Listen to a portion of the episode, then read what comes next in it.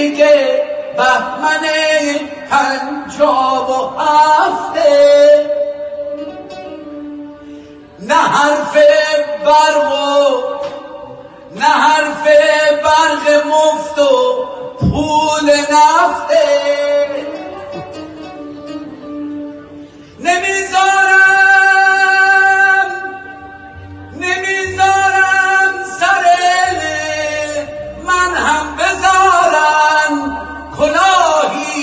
سر بابام رفته. کلاهی که سر بابام رفته. ندیگه بهمن پنجاب و هفته.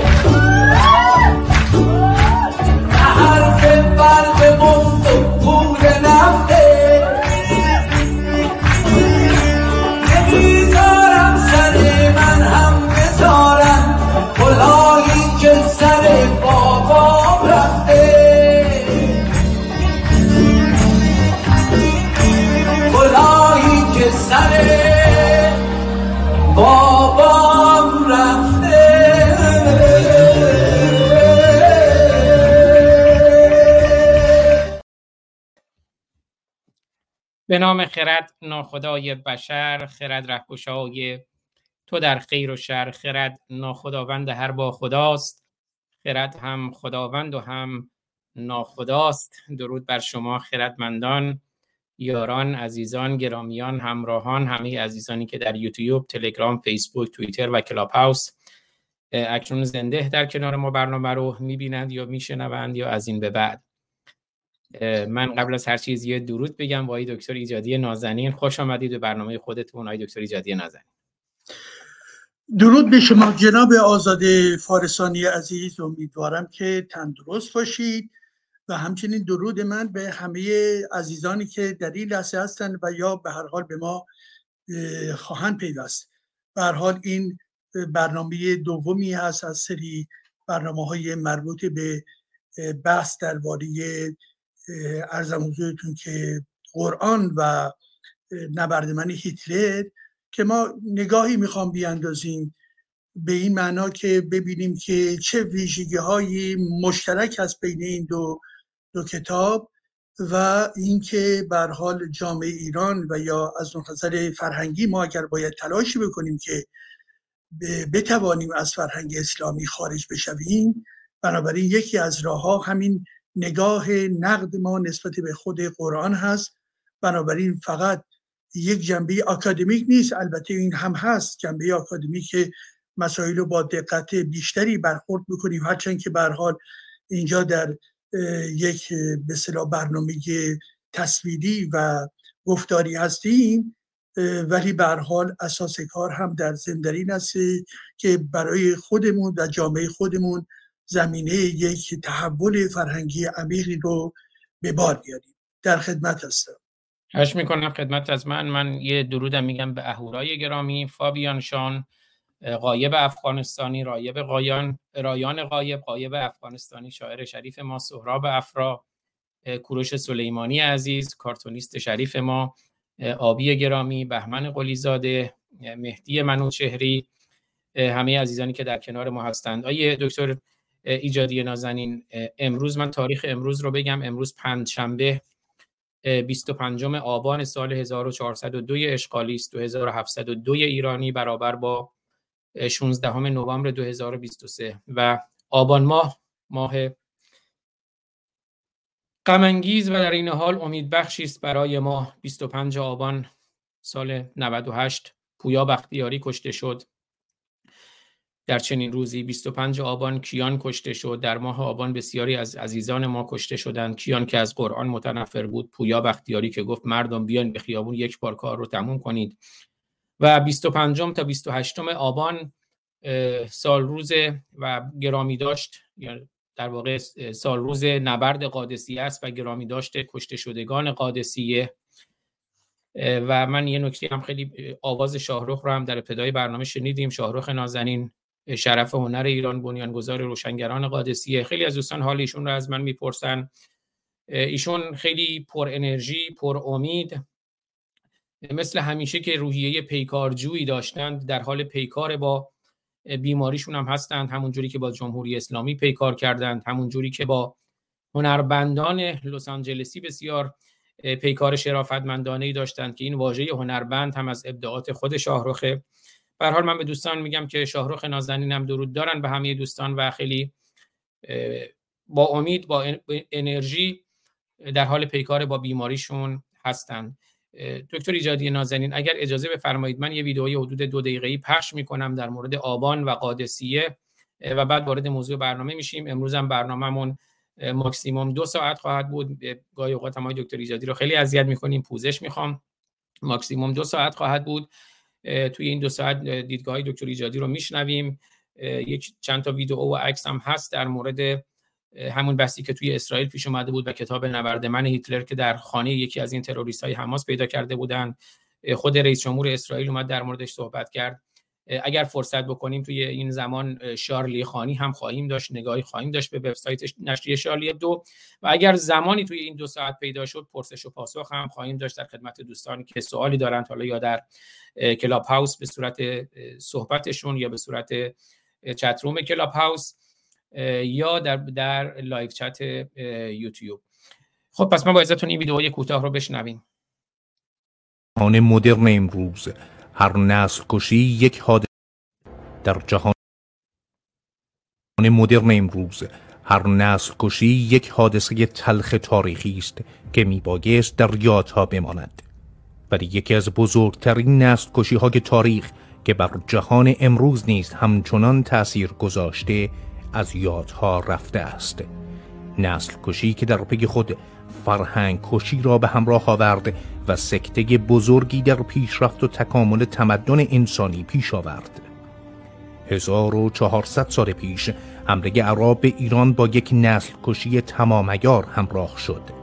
نسل کشی که در آن مردها به گونه فجعی قتل عام شدند. کودکان به بردگی برده شدند و زنها به کنیزی و بردگ جنسی بدل گردیدند. بسیاری بر اثر گرسنگی جان باختند و شماری از انسانها هم موالی اشیره های مهاجم شدند. ایران شهر تاریخی ویران گشت و دستاوردهای چند صدگ ایران کهن برباد رفت.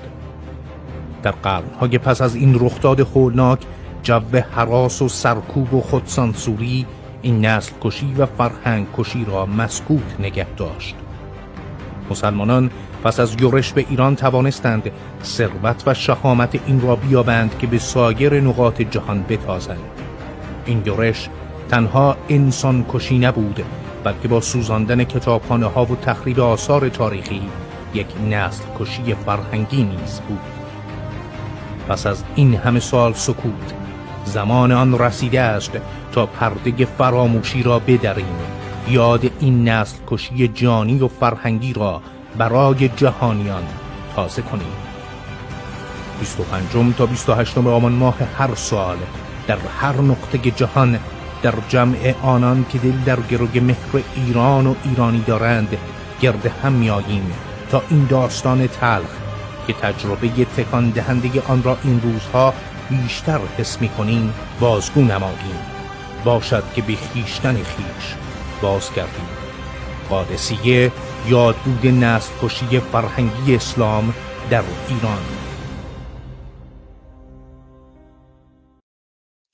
بله قادسیه یادبود نسل کشی فرهنگی اسلام در ایران که نسل کشی فرهنگی از نسل کشی انسان ها بسیار بدتره چون قرنها می‌تونه ادامه پیدا کنه هزارها می‌تونه ادامه پیدا بکنه. و دوستان گفتن که تصویر من ثابت آبی گرامی فکر می‌کنم از سیستم شماست چون الان من تصویر رو از دیوایس دیگه می‌بینم. آی دکتر ایجادی شما هم تصویر من رو که ثابت نمی‌بینید؟ برای من تصویر شما عادی نیست یه کمی در واقع کندی و گاهی اوقات اصلا کاملا متوقف میشه. بله. حالا من سعی می‌کنم تو این فاصله که شما صحبت رو شروع می‌کنید یه چکی بکنم. خوش آمدم میگم به احمد نظری گرامی از افغانستان. خوشحالم که خب دوستان افغانستانی هم معمولا در کنار ما هستن. دوستانی هم که می‌خوان برنامه رو ببینن چون ما معمولا هین برنامه مواردی رو پخش می‌کنیم که واقعا جاهای دیگه پیدا نمیشه. مثلا کارتون های کوروش سلیمانی یا خیلی از طرحهایی که داریم اختصاصی این برنامه است و در جاهای دیگه پیدا نمیشه. بنابراین دوستان می‌تونن توی برنامه اگر نمی‌خوان صحبت کنن از کلاب هاوس لینک یوتیوب بالا هست تشریف بیارن برنامه رو ببینن. آقای دکتر ایجادی گرامی من در خدمتتون هستم. درس گفتار دوم بررسی ای قرآن محمد و نبرد من هیتلر در مجموعه برنامه های شما از اسلام واقعی تا واقعیت اسلام در روشنگران قادسیه در خدمتتونم. میکروفون. بله خیلی متشکرم عزیز من به خاطر تمام تلاشایی که شما دارید و, و پیگیری هاتون. و همچنین از دوستان گرامی الان نگاهی انداختم به در واقع پیامگیر مربوط به کلاب هاست یکی از دوستان آقای مهداد آهنگر مطرح کرده بودن. چند شعاری رو هم از جمله آورده بودن. هم اسلام هم قرآن هر دو فدای انسان که کاملا درست هستش به خاطر اینکه در واقع در هر دو این پدیده که در واقع یکی هستن هم اسلام هم قرآن ما خط ما هدف ما در چارچوب چیست؟ در چارچوب عملا حقوق انسان ها در چارچوب حقوق بشر و منشور حقوق بشر هستش. و به این ترتیب این یادآوری یادآوری خوبی هست به خصوص که به هر حال فیلم میدم که در ابتدا دیدید عزیزان. این فیلم باید توجه داشته باشیم که ما در ارتباط با تاریخ خودمون نسبت به تهاجم اسلامی پیوسته محروم بودیم از یک نگرش درست تاریخی و پیوسته و پیوسته ما را محروم کردن از آن اتفاقهای جنایتباری که به وجود آمده بود در طول تاریخ ما. یعنی هم اسلامگرایان و هم عملا می شود گفت تا یه حدودی مارکسیستا و همچنین بر حال افرادی که در جامعه ایرانی مانند استادان دانشگاه بودند اینها در گذشته و امروز اینها یا به شکل اوریان و آشکار یا به شکل آگاه و غیر آگاه پیوسته از تاریخ اسلامی صحبت می‌کردن و تلاش میشیم بر این بود که در واقع خود اسلام رو سفید باز از آب در بیاید. حال آنکه ما می‌دانیم که در واقع منچه یک سلسله از تمام این محرومیت ها و ضربات همانا اسلام هستش و اون فیلم هم جلوه ها و جنبه از این تاریخ گذشته ما رو داره نشون میده و برابری ما آگاهیم که به برخورد شوونیستی درگیر نشیم ما آگاهیم که نگوییم که در تاریخ ما هرچه بوده است فقط جنبه های زیبایی بوده. نه ما این رو نمی‌گوییم ولی که در ضمن جنایت ها و تمام در واقع نابودی هایی که در این تاریخ بوده باید بیان بکنیم و ما می‌دانیم که برها جنایت ناشی از اسلام بسیار گسترده بوده. و به علاوه این نکاتی رو که دوست گرامی مطرح کرده بودن من دوباره یادآوری بکنم می‌دانیم که در یکی از شعارهایی که از سالیان پیش در درون جنبش ایران بوده همین نغزه نه لبنان جانم فدای ایران بوده و روشنه که باز این جانم فدای ایران به معنای در واقع جانفشانی در راه آزادی میهن در راه آزادی مردمان ایران زمین هست. و این باز هم این به هیچ وجه جنبه شوونیستی ندارد و برعکس جنبه میهن پرسانه یا میهنگرایی دارد و کسانی که برای یک سرزمینی مانند ایران تلاش می‌کنند تا به آزادی و دموکراسی و حقوق بشر برسند بناگزیر کسانی هستند که سرزمینشون رو دوست دارند و دوست داشتن یک سرزمین به هیچ وجه خطایی نیست و برعکس یک وظیفه ملی هست. یک وظیفه ملی هست. و باز در این نقطه بگویم که برها در چند روز پیش بود در یکی از این برنامه های تلویزیونی دیدم که باز از جانب برخی ها که خود رو به عنوان ملیگرا می‌دانند ولی که در این حال از سردار سپاس سلیمانی دفاع می‌کنند. از اون دیدید که زمانی که توسط آمریکایی ترور شد او در واقع توسط برخی از ایرانی ها نیز مورد پرستش قرار گرفت و نه تنها جمهوری اسلامی بلکه همچنین نواندیشان و همچنین برخی از افراد ایرانی که خود رو ملیگرا تعریف می‌کنند یا در واقع حتی گرایش های دیگر اینها نیز در این زمینه عملا گفتن که این شعار رو از جمله خاطرتون هست. آقای کدیور فکر می‌کنم بود که گفته بود که شعار رو در واقع عکسش کرده بودن که برخلاف آنچه که مردم گفته بودن نه لبنان نه غزه ایشون مطرح کرده بود هم غزه هم لبنان جانم فلان. و این یک یکی از شگرد های دروغ پردازانه اینها هست و به این ترتیب هستش که به حال خوبه که یادآوری بکنیم که پیوسته و پیوسته از جمله در این ای که جنگ برحال در خاور میانه وجود داره که از این بحث کنونی ما خارج میشه.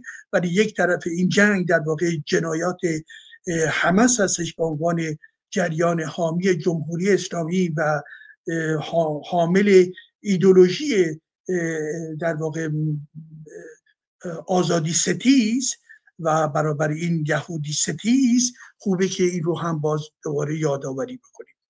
و بالاخره نکته دیگری رو هم در این بخش مقدماتی بگویم. همگونه که شما عزیز نیز مطرح کردید دوستان افغانستانی ما نیز در کنار ما هستند. بنابراین من به همه دوستان افغانستان درود می‌گویم از اینکه تلاش های گوناگونی اینها انجام می‌دهند در جستجوی که در جستجوی رهایی فکری هستند در جستجوی با صلاح آزاد اندیشی هستند و نقد اسلام رو در نظر دارن.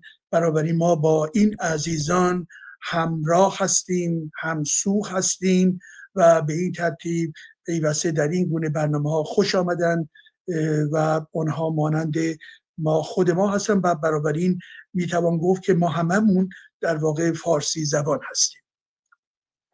مدعا در کشورهای گوناگون از جمله در تاجیکستان و همچنین افغانستان و غیره. ولی اجازه بدهید که حال به مطلب بپردازیم. مطلبی رو که در هفته پیش بیان کردیم این بود که آیا بین در واقع محتوای کتاب هیتلر و آنچه که مربوطی به قرآن هست همسویی وجود دارد یا ندارد؟ و من در خدمت شما گفتم که در واقع از حدود 150 سال پیشی که به این طرف مطالعات در نقد قرآن و در بررسی علمی قرآن و اسلام صورت گرفت. برخلاف تمام کسانی که خودتون می‌گویند ما اسلام شناس هستیم ولی کماکان به عنوان اسلام دارای اسلام باقی مانده نه. کسی نمی‌تواند دارای نقد علمی باشد در این حالی که بخواهد مسلمان باقی بماند زیرا جنبه های عاطفی او رو عملا محروم می‌کنه. از داشتن یک دیدگاه علمی نسبتی به امر قرآن. بنابراین اون که مهمه اینه که برها در جهان غرب از 150 سال پیش نقد نسبت به قرآن به وجود آمد نسبت به اسلام به وجود آمد و هر کسی گوشه ای رو گرفت و این کار توسط ما ایرانیان نیز از چند دهه پیش نیز برحال آغاز شده و بیش از پیش داره رشد می‌کنه. و هیچ کسی انتظار نداشته باشد که در عرصه پژوهش ما به یک نقطه نظر برسیم. نه خیر پدیده های گوناگون تاریخی و بررسی و تحلیل ها همه اینها جنبه های گوناگونی دارن و هر کسی از نقطه نظر ذوقش علاقش نوع نگرشش متدولوژیش به جنبه های مختلفی می‌تواند برسد.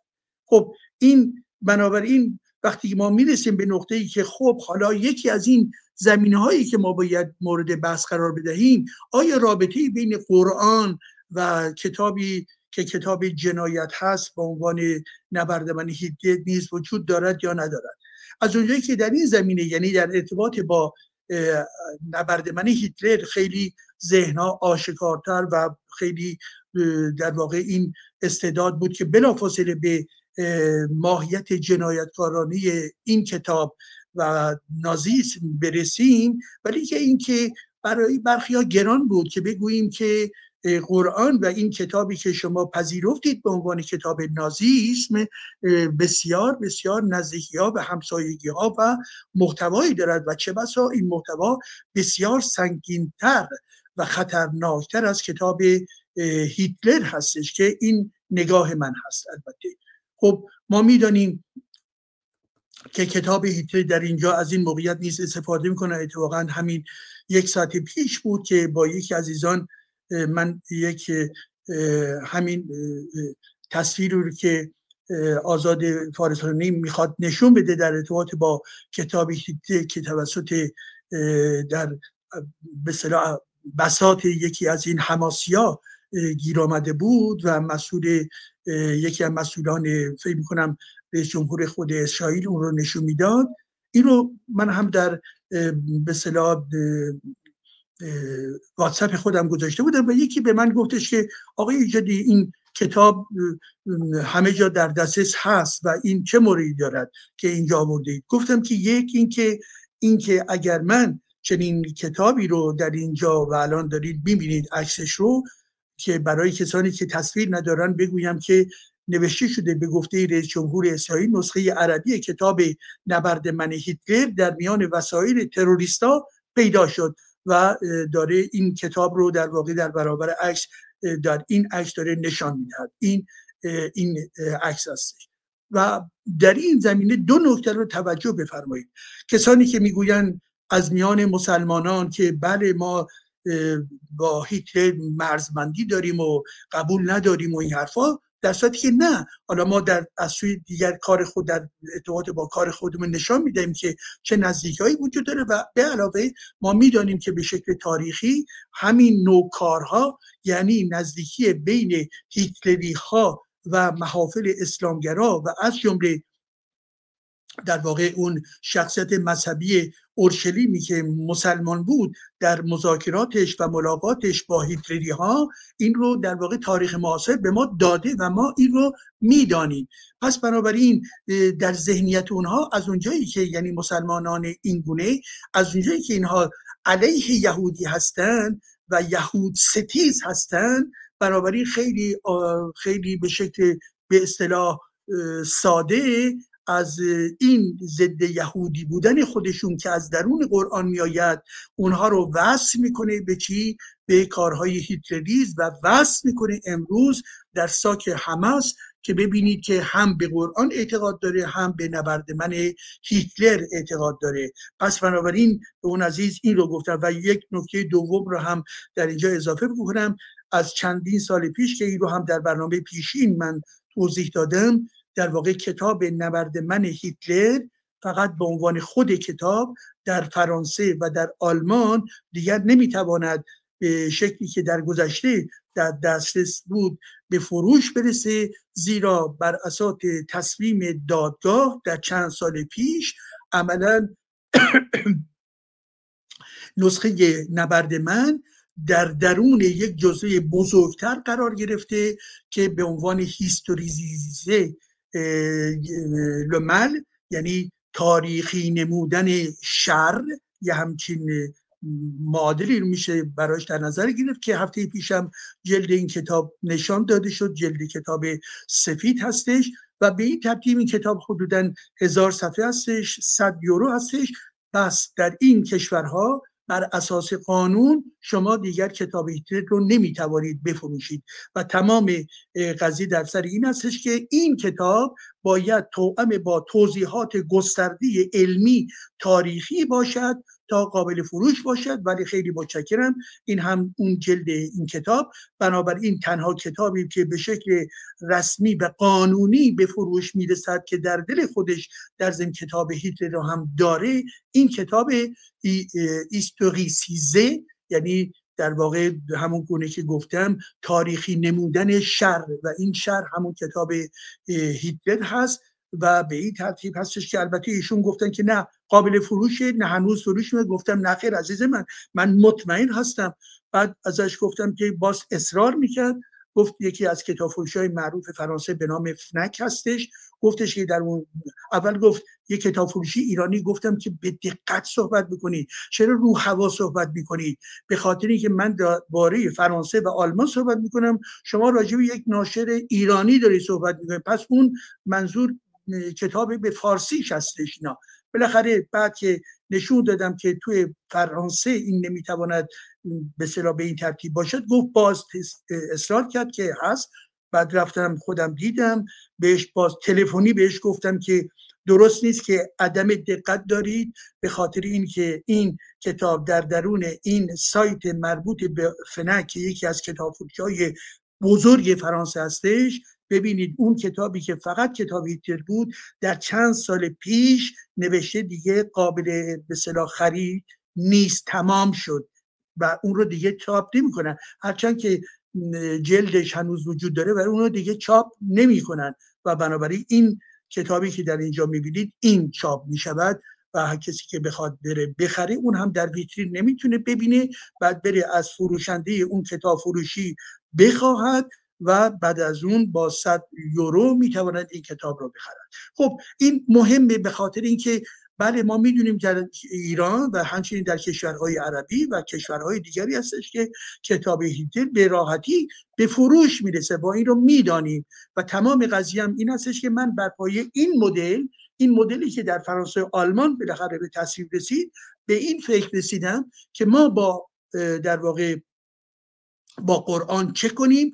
قرآن یک کتاب در راستای جنایت هستش در راستای ضربه زدن به انسان ها هستش در زدن در راستای تبعیضگرایی هستش نسبت به زنان نسبت به تمام دینداران دیگر یا ناباوران غیر و این مدلی برای من شد که در کار پژوهشی که آغاز کردم عملا ما به این نقطه برسیم که چی؟ که آنچنان کاری انجام بدهیم که جنبه حقوقی رو نیز در درون این کار بگنجانیم که این حداقل بر, بر در برخی از کشورها اونجایی که حقوق و آزادی انسان برجسته می‌تواند باشد امروز در فرانسه این کتاب قرآن در همه جا به فروش می‌رسد. حال آنکه این قرآن با بدآموزی هایی که دارد در واقع برخلاف حقوق بشر هست و تمایل من این است که این کار در واقع به شکل متدیک انجام بگیره تا روزی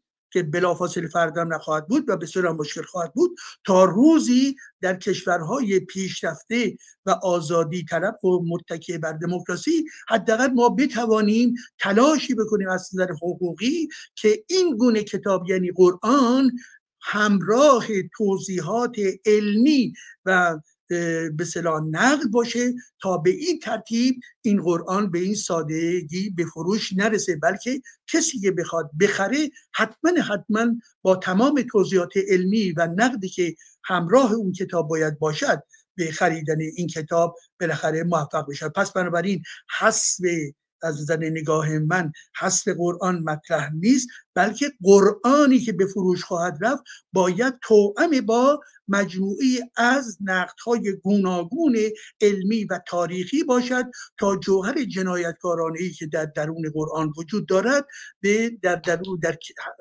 در درون یک به کتاب بزرگ منعکس بشه و به این ترتیب راهنمایی باشه برای آموزش و برای تربیت نسای جدید پس من می‌دانم بسیار مشکل هستش ولیکن این برای من خیلی خیلی آشکار هست که در این مسیر ما باید گام بدهیم و دوستان و عزیزانی که در این مسیر با این ایده همراهی دارن بالاخره می توانیم دست به دست هم بدهیم و این پروژه بزرگ تحقیقی و پژوهشی و این پروژه بزرگ حقوقی و سیاسی و فرهنگی رو به هر حال در یک نقطه ای از زمان آینده به سرانجام برسانیم. خب این هم از این. ولی در ادامه بحثی که در هفته پیش مطرح کردم امروز نکته نکاتی رو که می‌خواهم بیان بکنم در خدمت شما عزیزان به این ترتیب است. ببینید کتاب هیتلر کتاب نبرد من هیتلر یک ایده مرکزی داره و اون مطرح می‌کنه که الان همین چیزی هم که اینجا گذاشتید هیتلر در کتابش بارها می‌گوید من از دو چیز شدیدا متنفر هستم. یکی مارسیسم و یکی دیگر یهودیت. و بارها تکرار می‌کنه که چرا یهودیت در واقع مورد تنفر من هستش و البته در جایی می‌گوید نمی‌دانم از کجا میآید. ولیکن وقتی که ما به تاریخ آلمان که نگاه بکنیم و تمام این تئوری هایی که در این زمینه بوده و تاریخش می‌تونیم راحتتر به این برسیم که چرا هیتلر مانندی در واقع به این مطلب می‌رسه یعنی ضد یهود می‌شود. بنابراین برای توضیح مطلب که چرا او ضد یهود می‌شود به این ترتیب عزیزان به این ترتیبه که شما وقتی که به درون تاریخ غرب میرید من واقعا به شکل خیلی کوتاه میگم نمی‌خوام زیاد شما رو خسته بکنم و این رو با عنوان نوشته دارم تنظیم می‌کنم منتها کی نمی‌دانم ولی که در ضمن بیرون خواهد آمد. شما وقتی که به تاریخ غرب توجه می‌کنید می‌بینید که از قرن حداقل سوم و چهارم میلادی آنچه که اتفاق افتاد کلیسای مسیحیت در زدن یهودیان نقش فعالی ایفا کرد و این نقش فعال به این ترتیب بود که اونها یعنی یهودیان نمی‌خواستند به به دین مسیحی بگروند و مقاومت نشون می‌دادند و رؤسای به کلیسا شروع کردند که چه گونه مبارزه علیه یهودیان رو ساماندهی بکنن و به این رسیدن که این یهودیان یهودیان عملا کسانی هستند که در واقع عیسی مسیح رو کشتن. چون عیسی مسیح رو کشتن پس بنابراین اینها مقصر در طول تاریخ باید باقی بمونن و به علاوه می‌دانیم که بر حال خود اسلام خود به یهودیان ببخشید خود مسیحیان مسیحیان در زمانهای بعدتر یعنی در قرن دوازدهم و همچنین در قرن پونزدهم به دلایل مختلف عملا به, به این ترتیب بود که وقتی که اون سیاه در اروپا مطرح شد گفتن که این کار کار کیست؟ کار یهودیان است. یعنی همون کسانی که به صلاح عیسی ما رو کشت. و ما باز می‌رسیم به مارتین لوتر. مارتین لوتر که در واقع یکی از رفرم متورها در درون به مسیحیت بود و منجر کارش منجر به به وجود آمدن در واقع یه بخش جدیدی در مسیحیت شد که اونها هم در واقع یک کتابی داره علیه چی؟ علیه یهودی ها و در اونجا مارتین لوتر هم بسیار به شدت علیه یهودی ها صحبت می‌کنه و اینها رو بسیار خطرناک میدانه و به این ترتیب ببینید بنابراین حداقل در طی چند قرنی که گذشت به دلایل گوناگون در ضدیت با این یهودیا گفتن. و وقتی که ما می‌رسیم به قرن بیستم در قرن ارزم حضورشون شما که در دوران روشنگری یعنی قرن هیچدهم اوضاع یه مقدار به صلاح فروکش می‌کنه. نه کاملا ولی که تا یه حدودی فروکش می‌کنه به خاطر که دورانی هستش که توجه علیه در واقع کلیسا هستش توجه علیه استبداد هستش. یک سکولاریزاسیون جامعه به وجود آمده. بنابراین روحیت ضد یهودی وجود داره ولی کمتر. تا اینکه می‌رسیم به قرن 19 و قرن آغاز قرن بیستم. که در این زمینه باز نویسندگان گوناگونی علیه یهودیان شروع می‌کنن به به برخورد کردن و بمیشه اینکه یهودیان کسانی بودند که عملا در کشورهای گوناگون پراکنده بودند و می‌گفتن آها اینها پراکنده هستن پس اینها آدمای در واقع دارای قدرت برای ثبات در جامعه نیستند و به علاوه یهودیان دارای یک ویژگی داشتند که با به صلاح پول کار می‌کردن به خاطری که در واقع شغلهای گوناگون برای اونها ممنوع بود. شغلهای گوناگون ممنوع بود. بنابراین یکی از اشیایی که می‌توانستن ثروت اندوزی بکنن خود مسئله پول بود و از سوی دیگه کسانی بودن که در زمینه های مربوط به کار روزنامه نگاری و روشنفکری خیلی فعال اینها بودن و مرتبا ایدهای خود رو پخش می‌کردن. به, به این دلایل عملا ذهنیت هیتلر یک ذهنیتی هستش که روی این سابقه تاریخی استواره و وجود آنتیسمیتیزم یا در واقع روحیات ضد یهودی هم در فرانسه هم در آلمان و هم در بخشای دیگری از اروپا از جمله اروپای شرقی از جمله در روسیه بسیار بسیار اینها قوی بودن بسیار قوی بودن و بنابراین زمانی که هیتلر در واقع کتاب نبرد منو می نویسه که همون گونه که گفتم در زندان هستش که این رو به به میگه و رفیقش این رو به به به نوشتار تبدیل می‌کنه در اونجا هستش که عملا ایدولوژی هیتلریز به این ترتیب تنظیم میشه که بر اساس کار متخصصین این کار به این کتاب بسیار آشفته هستش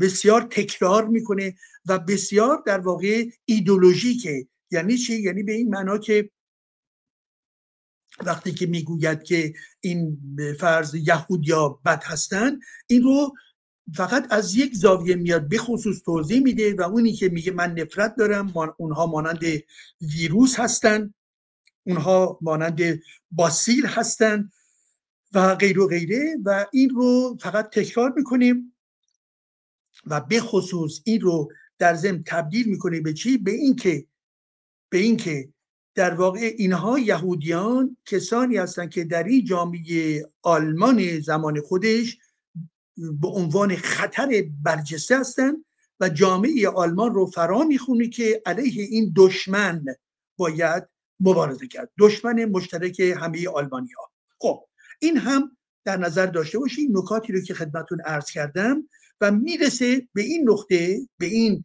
به ایده مرکزی که این که بگوید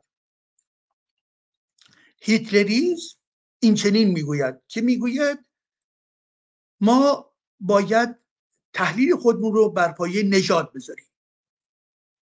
نژاد. یعنی یک سلسله مراتبی می‌سازه میگه نژاد و نژاد برتر. و حال از اینجا باید توجه بکنیم با اون چی که در اسلام میآید چه تفاوتهایی داره چه همسویی هایی داره. و علا رقم این که تفاوت ها وجود داره ولی در جوهر خودش ضد انسانی باقی میماند. یعنی هر دوتاشون خب. بر اساس مدلی که می‌سازه که به نحوی بنا بر نظر محققی این هستش که نوعی داروینیزم اجتماعی بهش میگن. داروینیسم سوسیال. داروینیسم اجتماعی. به این ترتیب به دنبال اون تئوری داروین که در ارتباط با طبیعت داره صحبت می‌کنه که تمام به صلاح گیاه ها و حیوانات و دنیای مربوط به جانوران چگونه باقی موندند و این حرفا اون برمیگرده به چی؟ برمیگرده به اینکه چگونه خودشونو انتباق میدن با محیط خودشون و در واقع زرنگترین اونها و ماهرترین اونها عملا در برابر خطراتی که در طبیعت وجود داره این خودش رو عملا از خطرها بیرون می‌کشند و این منجر به تحولات بعدی میشه. و اینها می‌گویند که برخی از محققین می‌گویند که حالا اون که در ارتباط با طبیعت بود به خاطری که حتی در اون کتاب منچه انواع داروین حتی در مورد انسان چیزی نمی‌گوید. در یک کتاب دیگه هستش که بعدا نکات مطالبی رو در ارتباط با انسان می‌گوید. اونجا در ارتباط با گیاهانی در ارتباط با جانورانه.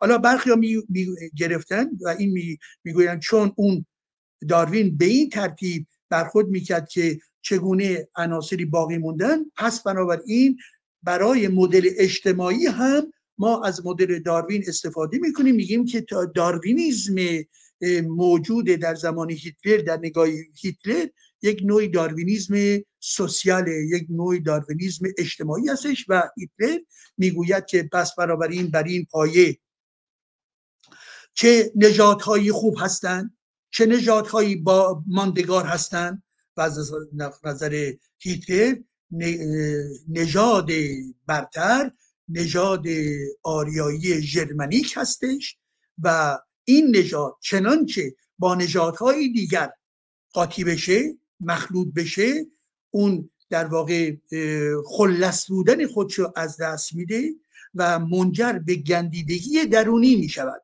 پس بنابراین خوبه که این نژاد نژاد برتری که هیتلر مورد نظرش هستش این در واقع برجسته باقی بمونه قدرت خود داشته باشه فضای سرزمینی گستری داشته باشه که بتواند جهان رو هدایت بکند برای هزار سال دیگر.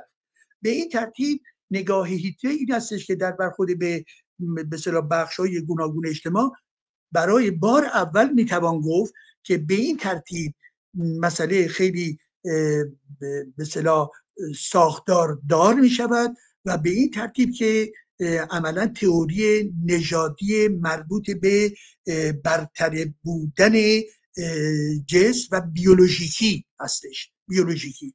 یادمون باشه عزیزان من وارد این بحث نمیشم و آنچه که ما در گذشته ایران و در ادبیات ایران داریم به عنوان آریایی ها آریایی ها یک نژاد به معنای بیولوژیکی نیست در ادبیات و تاریخ ما. به هیچ وجه. قومهای گوناگون و تبارهای گوناگونی بودند.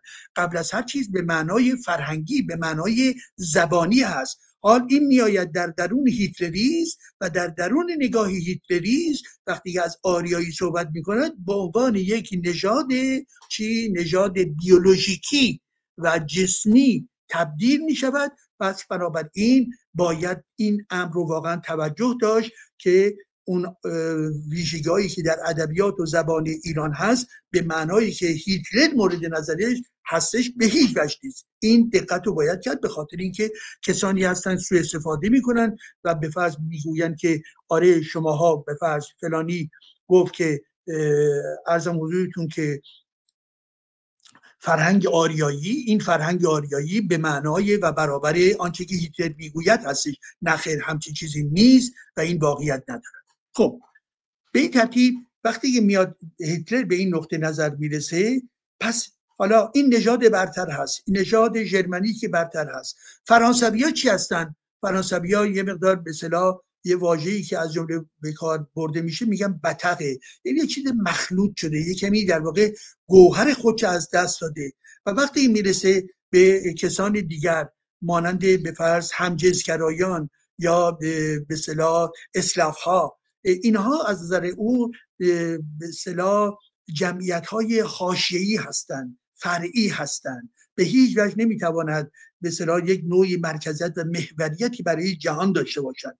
و وقتی می‌رسه به یهودی ها یهودی هم اونها در واقع کسانی هستند که هم حاشیه‌ای هستند هم در واقع مانند باسی و در واقع مانند میکروب و خطرناک هستند برای جامعه جهانی و البته میگه برای جامعه آلمان و برای چی؟ برای نژاد برتر. پس بنابراین نژاد برتر برای حفظ خودش این هستش که ببینید اینجا میگم ایدولوژی که نژاد برتر که هنوز هیچی هم اثبات نشده یعنی واقعیتی ندارد نژاد به معنایی که او داره می‌گوید در نظر علمی وجود نداشته و ندارد. ولی او تبدیل می‌کنه به یک مقوله ایدولوژیکی می‌گوید نژاد برتر. خب یک. وقتی که می‌گوید برتر به عنوان نمونه خدمت رو عرض می‌کنم. اونایی که می‌گفتن نژاد برتر مثلا می‌گفتن که یهودی ها ببینید اینها کسانی هستن که قدرت به صلاح کار صنعتگری ندارن. یا اینها از نظر هنری فاقد قدرت هستند حال آنکه یهودی ها از جمله یکی از ویژگی هاشون ما در طول تاریخ دیدیم و از جمله در خود تاریخ معاصر هم می‌دانیم که یکی از ویژگی های اتفاقا مردمان یعنی به هر حال نخبگان یهودی اتفاقا همین در زمینه هنری هستش همین در زمینه علم هستش و غیر و غیری پس بنابراین یک تحریف یک در واقع ایدولوژی ساختن هست. زمانی که در واقع می‌گوید به نژاد که این رو به هیچ وجه اثبات نکرده ولی گفتن و گفتن و گفتن تبدیل میشه به یک مکانیزم ایدولوژیکی برای ایجاد هیجان در جامعه و به این ترتیب می‌گوید که خب حالا این نژاد برتر داره به قدرت میشه ما می‌خواهیم به قدرت برسیم. برای چی؟ برای اینکه یک تمدن هزار ساله بسازیم. پس چون تمدن هزار ساله می‌خواهیم چه باید کرد؟ باید یک سرزمین بزرگی باید داشت. پس نکته ای که برجسته میشه در این ذهنیت این هستش که ما باید در واقع چیکار بکنیم؟ باید عملا به سوی گسترش سرزمینی خودمون حرکت بکنیم و جنگ بکنیم. جدال بکنیم با دیگران زیرا حق منه یعنی مای نژاد برتر هست که این جهان رو در واقع هدایت بکنیم و تصرف سرزمین های دیگران حق نژاد برتر هستش. و بنابراین کسانی که دارای این زمین و آن زمان زمین هستند این کشور یا اون کشور هستند اینها فاقد حقانیت هستند تو چون برتر هستی حقانیت از آن تو هستش. تو چون نژاد برتر هستی می توانی جنگ بکنی و دیگران رو بکشی. تو چون نژاد برتر هستی می توانی یهودیا رو به این ترتیب به طرف کوره های آدم سوزی به به بکشانی و غیر ذالک خب تا همینجا عزیزان من این سال پیش میاد. در همین بخش مقدماتی در آنچه که در درون قرآن هست و در درون اسلام هست رو ما چگونه برخورد بکنیم و نزدیکی اون رو چگونه ببینیم؟ این فصل های گوناگونی داره که من به همه فصل ها امروز نمی‌پردازم. ولی یکی دو موردش رو در امروز در واقع توضیح میدم. نگاه های اولی ما این هستش که ببینید در هیتلریز روی مسئله امر در واقع چه نژاد برتر هست. وقتی ما به درون اسلام میاییم و به درون قرآن میاییم اونجا چه چیزی برجسته هستش؟ اونجا در واقع مؤمن برجسته هستش. مؤمن چه کسی هست؟ مؤمن در واقع عبد الله هستش. مؤمن چه کسی هست؟ مؤمن فقط و فقط در واقع نسبت به اراده الهی هست که می‌تواند زندگی بکنن پس بنابراین یک طرف عبد از طرف دیگر مؤمن و مؤمنات مؤمنان در واقع از نظر قرآنی به نحوی باید گفت اینها برگزیدگان تاریخ می شود به چه معنا؟ به این معنا که برگزیده در درون به صلاح قرآن آنچه که مربوط به پیامبران هستش به عنوان نمونه ابراهیم برگزیده هستش. محمد برگزیده هستش. خب بنابراین اونهایی هستن که در رأس قرار میگه اونهایی هستن که برتر هستن. اونهایی هستن که توسط الله مورد انتخاب قرار گرفتن. خب پس بنابراین اینها قابل مقایسه با انسانهای دیگر نیستن. خب حال وقتی که ما میاییم حتی بعد از اون می‌خوایم نگاه بکنیم می‌رسیم به حالا اولول امرها اولول امرها هر کسی یک تعریف خاص خودش میده ولی که آنچه که بر حال در قرآن هستش از نظر من از جمله اولول امر همین آخوندک ها هستن. یعنی آخوندهایی که به نوعی در نبود پیامبر اسلام عملا در واقع خط او رو ادامه می‌دهند. پس بنابراین یکی خود الله هستش بعد می‌رسیم به پیامبران و در میان پیامبران آخرینشون که رسول باشه به محمد باشه برگزیده او هست و از سوی دیگه این امر برگزیده منجر میشه به اولول امر اولول امر هم در واقع چون حامی پیام الله هستن اینها هم در واقع در یک نقطه بالا قرار میگه البته برخی ها می‌گویند که نه ربطی به آخوندها نداره و فلان بیسان این حرفا ولی که از خود آخوندها برخیاشون این رو اعتراف می‌کنن که اولول امر امروز اگر اولول امر هستش پس از مردن محمد و, و پس از به حالا خط شیعه رو که در نظر بگیریم بعد از مردن علی و, و مردن تمام این امام های دروغین و و حال که دشمنان بشریت بودن بالاخره امروز اونها نیستن که پس فقط میمونه اون امام ناپیدا و نبوده ای که می‌گوین امام دوازدهم هستش. پس اونم که فعلا خبری نیست. حالا اگر هم باشه به اصطلاح در قیاب این موهوم بر حال آیت الله ها هستن آیت الله بزرگ هستن آیت الله عظما هستن که اینها همون اولو امرها می شود پس بنابراین اینها کسانی هستن که عملا شما باید از اونها پیروی بکنید. شما در واقع باید دارای مرجع تقلید باشید. مرجع تقلید قلاده خودتون رو باید به اینها بسپارید. پس بنابراین کسی که قلاده رو در دست می‌گیرد همون در واقع برگزیده هستش همون برتر هستش همون آقا بالا سره هستش. خب وقتی که بنابراین ما می‌رسیم به خود حالا به بندگان در بندگان فقط بندگان الله هستن که دارای در واقع نزدیکی به الله و دارای جایگاه برجسته هستند و این جایگاه برجسته نه تنها این دنیا بلکه همچنان که می‌دونیم دنیای بعدی هم اینها به بهش خواهند رفت و از برگزیدگان الله هستند و الله بر حال هوای اونها رو دارد خب در اینجا وقتی که ما نگاه می‌کنیم هیتلر صحبت از چی می‌کنه؟ هیتلر از یک ارزم که یک به نژاد برتر می‌کنه. در درون اسلام این نژاد به معنای بیولوژیکیش نیست بلکه به معنای ایدولوژیکیش است که چگونه این افراد میان وابسته میشن به قرآن و الله و در خدمت الله قرار می‌گیرن. بنابراین جنبه بیولوژیکی که در درون هیتلر وجود داره در درون هیتلریز وجود داره که اون در واقع تبدیل به یک ایدولوژی میشه برای ادامه جنایات, های جنایات بعدی در درون اسلام. این جنبه به این ترتیب هستش که چی؟ به آدم ها و یا مشخصا مؤمنانی تبدیل می شود که این مؤمنان برتر هستند که این مؤمنان در واقع نزدیکترین به الله هستند که این مؤمنان حق دارن نسبت به دیگران در واقع فرمان روایی داشته باشند و غیر و غیره. یعنی تمام این بر حال استنتاجی که از مؤمن و مسلمان گرفته می شود در مورد دیگران در برابر دیگران. حالا زمانی که شما مسلمان هستید بر اساس قرآن چه حقوقی دارید؟ برترین حقوق دارید. یکی اینکه اگر مسلمان هستید کتابی که هدایت کننده جهان هست کتاب شماست. دو اینکه همه دیگران در در واقع امر باطل قرار دارن. تنها کسانی که در امر باطل وارد نمی‌شوند شما هستید. شما ممکنه که دارای گناه بشوید.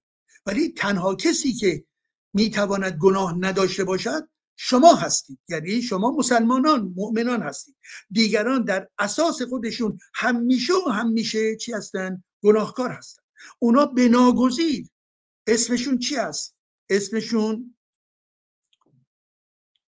ارزم حضوری که منافق می‌تواند باشد کافر می‌تواند باشد مرتد می‌تواند باشد مشرک می‌تواند باشد یهودی می‌تواند باشد نصارا می‌تواند باشد و غیر و غیره. همه اینها گروه بندی های سیاسی یا سیاسی مذهبی هست که قرآن الله و محمد رو قبول ندارن و محمد برای اینها کاتگوری به وجود میارد. می‌گوید ببینید این کاتگوری هایی که در برابر مؤمنان قرار می‌گیرند به ناگزیر کاتگوری هایی هستند که دارای خطا خطای باطنی هستند خطای در واقع در ذاتشون هستند پس چون اینها در خطایشون در ذات اونها هستش و در اسلام در واقع به هیچ وجه نمی‌توانند نزدیکی داشته باشند با تقدس اسلامی پس اینها مجموعی از دشمنان میشن.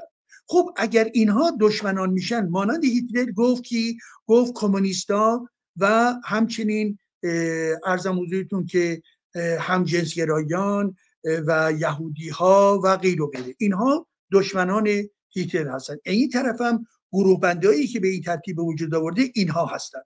خب اینها و آنها یعنی اینجایی که در درون اسلام هستیم و آنجایی که در درون نازیست هستیم. نازیست میگه اونها رو می‌توان کشت. درست؟ میگه اونها رو می‌توان کشت و کشت. تعداد بسیار زیادی رو نیز کشت. در درون قرآن هم می‌گوید که تمام این گروه بندی ها رو باید کشت. در شکل به هر حال آیه های گوناگون که ما داریم و به هر حال دستور به کشتار به کشتار می‌دهد. پس بنابراین در اینجا می‌بینیم که علیرغم اون نقطه نظر اولیه که مقدار جدا هستش در مرحله بعدی اینها نزدیک می‌شوند. نزدیک به چی می‌شوند؟ نزدیک به منطق کشتار دیگران می‌رسند. به جنایتکاری می‌رسن جنایتکار در نگاه چیز در نگاه هیتلر معنا ندارد. زیرا او دارد در واقع برای چی نژاد برتر جنگ می‌کند. برای اسلام و قرآن هم اینکه گفته می شود که مؤمنان و مسلمین در واقع برتر هستند پس بنابراین وقتی که جنگ می‌کنید کسانی دیگری رو می‌کشید و بر اساس گفته قرآنی شما به راحتی می‌توانید بکشید و تازه در واقع شما ثواب می‌کنید پس ببینید در اینجا آماده کردن ذهنها برای اینکه در واقع بتوانند افراد جنایتکار بشوند. جنایت کردن علیه انسانهای دیگر دیگر چی؟ پروانش در ذهن داده شده است. پروانش در درون روانشناسی از یک طرف هیتلر از طرف دیگه در واقع محمد داده شده است. به این ترتیب شما وارد یک روندی می‌شوید که این روند بیان چیز بیان اعلام دشمنی اعلام خصومت اعلام جنگ اعلام تصرف سرزمین های دیگر. چند کلمه دیگه هم بگویم بعد متوقف می‌کنم در این بخش. ببینید عزیزان به عنوان نمونه شما در نظر بگیرید تمام در اون دورانی که به به دوران محمد برمیگرده و سرزمین هایی رو که اینها در به تصرف خودشون یعنی طرفداران محمد خود محمد تعداد بسیار زیادی جنگ به پا کرد. که این جنگ ها البته من یکی از تحقیقاتی که صورت گرفته و نشون می‌داد که حدودا برخلاف آنچه که گفته نمی شود که گاهی می‌گویند که 23 4 تا جنگ بوده که مستقیم یا غیر مستقیم بوده. لیستی من دیدم که نزدیک به صد جنگ مستقیم و غیر مستقیم توسط چی؟ محمد و یاران محمد به پا شده بود. یعنی راهزنی ها به عنوان یک جنگه. تصرف سرزمین یکی دیگر هم به هم خانه مثلا باقی دیگران هم به هم ترتیب زدن تمام ثروت های این و اون و به یهودیانی که به دارای ثروت ثروت بودن همه اینها رو به عنوان جنگ های گوناگون که خود مسلمانان می‌گویند که حال تمام جنگ های رسول اونها جنگ های دفاعی بوده تعدادش هم زیاد نبوده به فرض 20 خورده بوده و همه اینها حقانیت داشته زیرا این حقانیت بیان دفاعی از خود بوده. حالا که عزیزان این یک دروغ آشکار هستش. محمد کسی هستش که جنگ رو به وجود میاره در این منطقه. به خاطر اینکه می‌خواهد در ارتباط با نظم موجود اونجا نظم قبیله ای نظم سیاسی که وجود دارد و نظم دینی که وجود دارد در واقع می‌خواهد قدرت خودش رو اثبات بکنه. پس بنابراین وارد یک منطقی میشه که این منطق شکستن نظم موجود در اونجا هستش و جنگ علیه قبیله ها جنگ علیه ارزم حضورتون که تمام کاروان هایی که کالاها و اجناس و ثروت های این رو اون رو در واقع این ور می بردن نتیجه کار یک منطقی هست که سرآغاز خودش جنگه. پس بنابراین خود محمد سرآغاز جنگه. دیگران جنگ رو آغاز نکرده. او بود که گفتش که یا به دین من در بیایی یا علیه شما می جنگم. یا به دین من باشید یا شما کافر هستید و من شما رو در واقع نابود خواهم کرد. این کار خود محمد بود که به این ترتیب جنگ ها رو آغاز کرد. و این جنگ ها که در زمان محمد بود که ادامه پیدا می‌کنه در دوران چهار خلیفه و ادامه پیدا می‌کنه تا بنی امیه و بنی عباس و ادامه پیدا می‌کنه تا امروز داعش و جمهوری اسلامی و نیروهای نیابتی جمهوری اسلامی. ببینید اینها یک منطقه ویژه و یگانی با در دل خودشون وجود دارد. زیرا پیوسته با این ایدولوژی هستن که من نماینده اسلام هستم. اسلام به من گفته که شما مؤمنین در واقع گروه برتر هستید. حق با شما هستش. ناحق کسانی هستند که در برابر شما هستند. کافران هستند. مرتدان هستند. بنابراین به شکل تک یا به شکل گروهی یا به شکل کشوری یا به شکل منطقی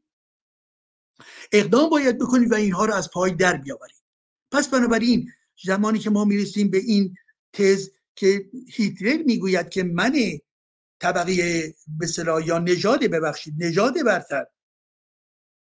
باید باید دارای سرزمین های گسترده باشن و باید بجنگن خب شما نزدیکی می‌بینید با منطق و قاعده که در درون اسلام از زمان پیامبر اسلام بود که می‌گوید که من الله هستم من دارای در واقع برتریت هستم دیگران همه خطاکار هستند دیگران همه جهنمی هستند دیگران باید ثروتاشون رو به من بدن و غیر و غیره. پس بنابراین کشتار دیگران توسط من مسلمان جهادگر جهاد یک استراتژی جنگی است البته بلافاصله بهتون خواهند کرد خواهند گفتی بله جهاد در درون انسان ها علیه نفس هستش این حرفا و ما می‌دونیم که در واقع پیام اصلی در اسلام اونجایی هم که نفس رو در واقع می‌خوان به سلام مهار بکنن یعنی مهار کردن یعنی چی؟ یعنی در خدمت الله قرار دادن هستش. نفسی به که سرکش شده یعنی چی؟ سرکشی نسبت به چی؟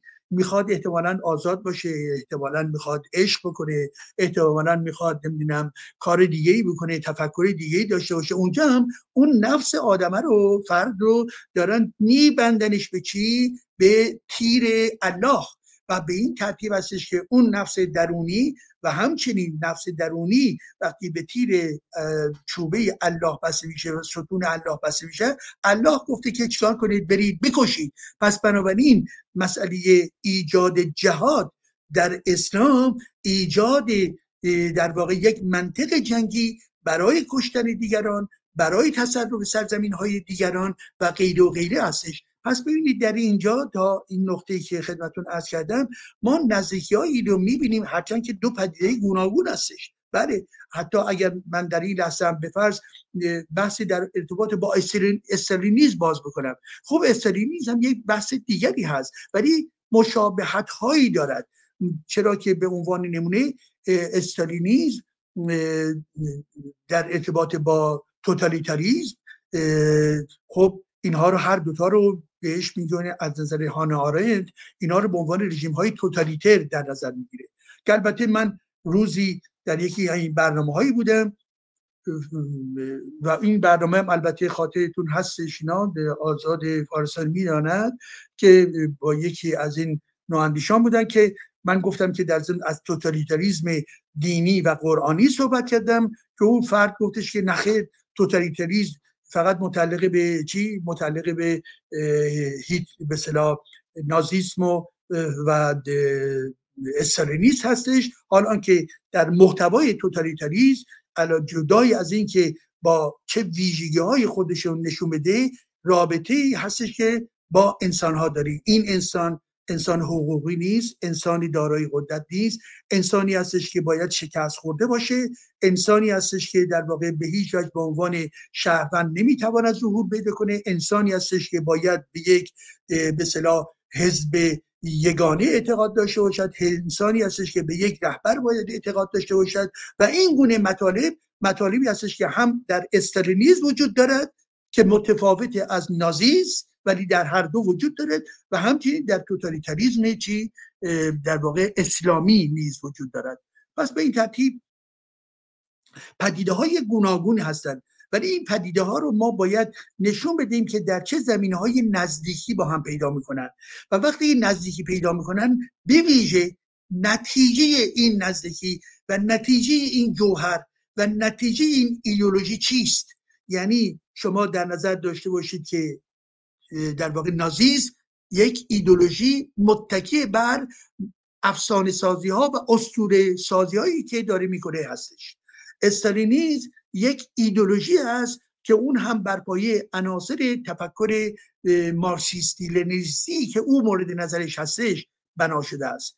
و اسلام هم به همین ترتیب یک ایدولوژی هست که این ایدولوژی منجر به ستمگری میشه منجر به جنگ میشه شما نگاه کنید و این پایان میدم در این نقطه بحثمو. ببینید در جهان حدود 300 جریان و حزب تروریستی وجود دارد. حدود 300 تا. خب این 300 تا من یک بار دیگه هم گفتم و این رو باز الانم میگم.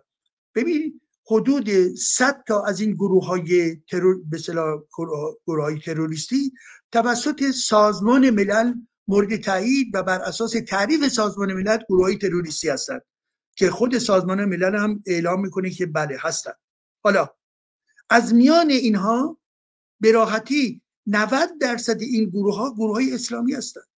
شما فکر می‌کنید اتفاقی هستش؟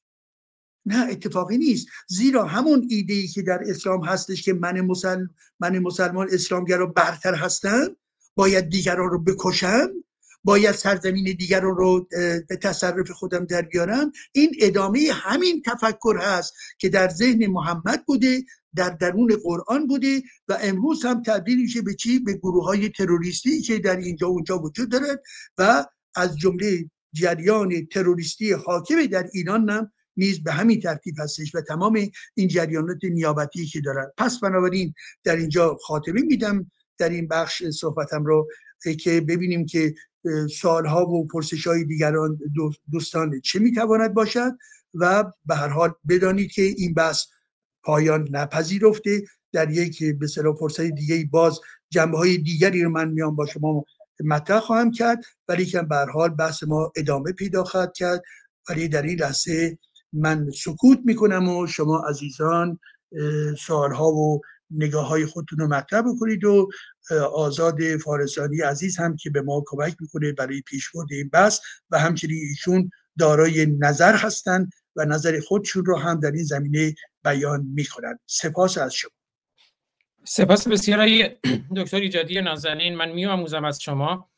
ما همچنان یه مشکل تصویری داریم. من به دوستان میگم من ما چند ثانیه خارج میشیم. برنامه قطع نمیشه. من چند ثانیه یه ورود و خروجی می‌کنم. و برمیگردم ادامه برنامه رو خواهیم داشت. آقای دکتر ایجادی شما نیازی نیست البته خارج بشین. شما باشین من خودم در واقع چند ثانیه خارج میشم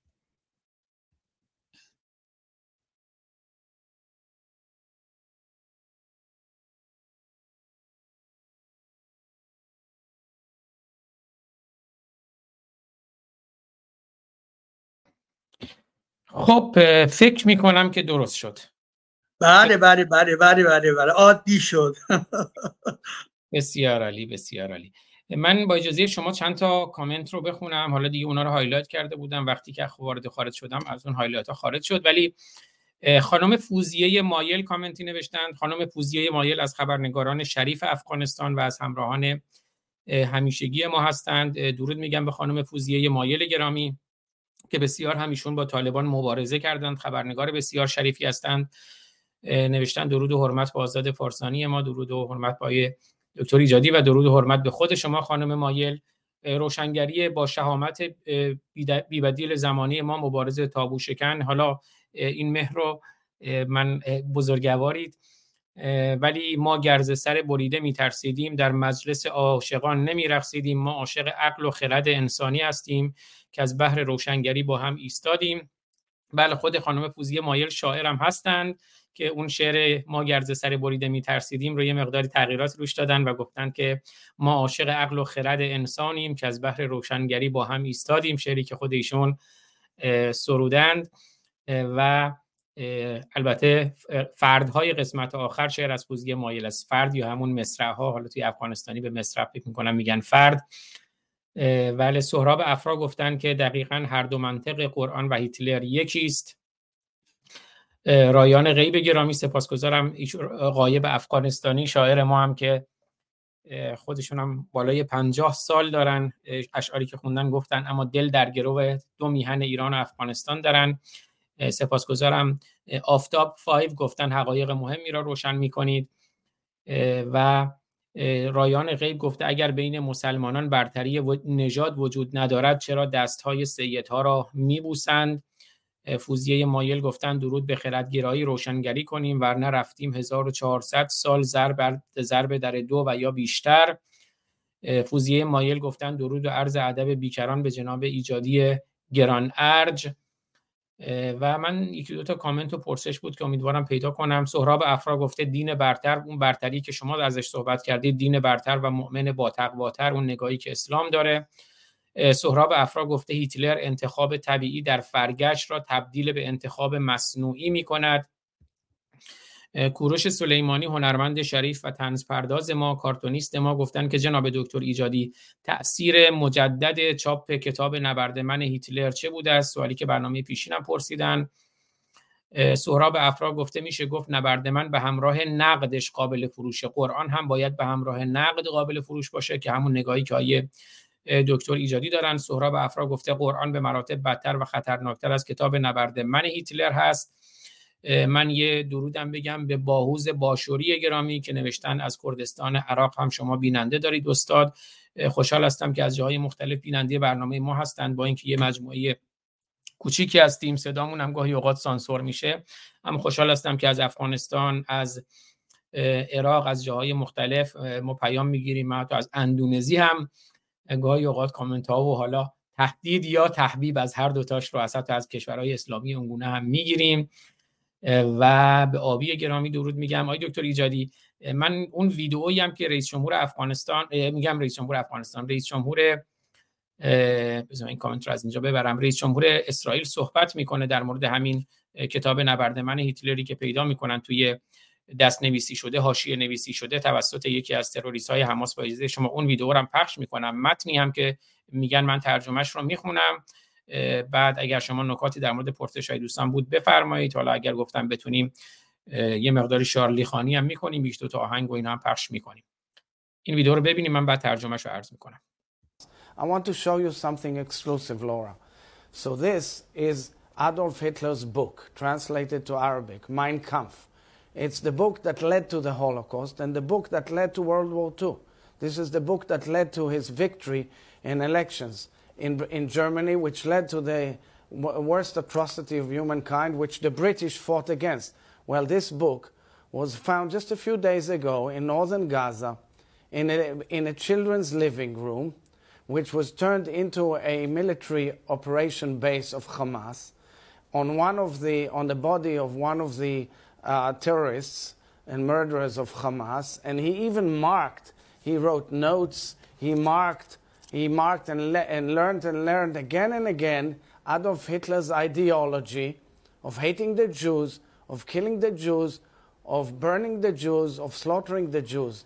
This is the real warrior act. So, all those who demonstrated yesterday, I'm not saying that all of them support Hitler, but all I'm saying is by, by omitting to understand what Hamas ideology is all about, they're basically supporting this ideology.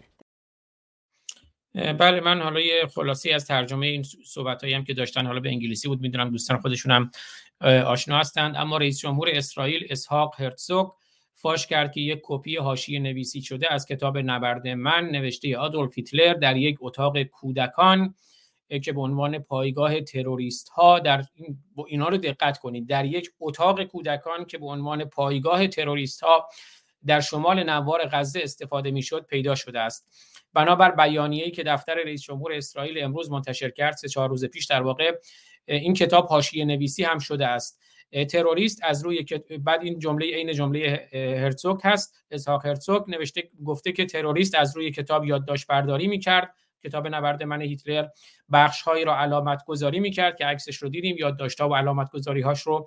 و بارها و بارها ایدئولوژی آدولف هیتلر برای نفرت از یهودیان کشتن یهودیان سوزاندن و سلاخی یهودیان در هر کجا که هستند را مطالعه کرد. هرزوگ می‌گوید این جنگ واقعی است که ما با آن روبرو هستیم. طبق بیانیه دفتر رئیس جمهور این کتاب در یک ساختمان مسکونی در میان وسایل شخصی یک تروریست پیدا شده.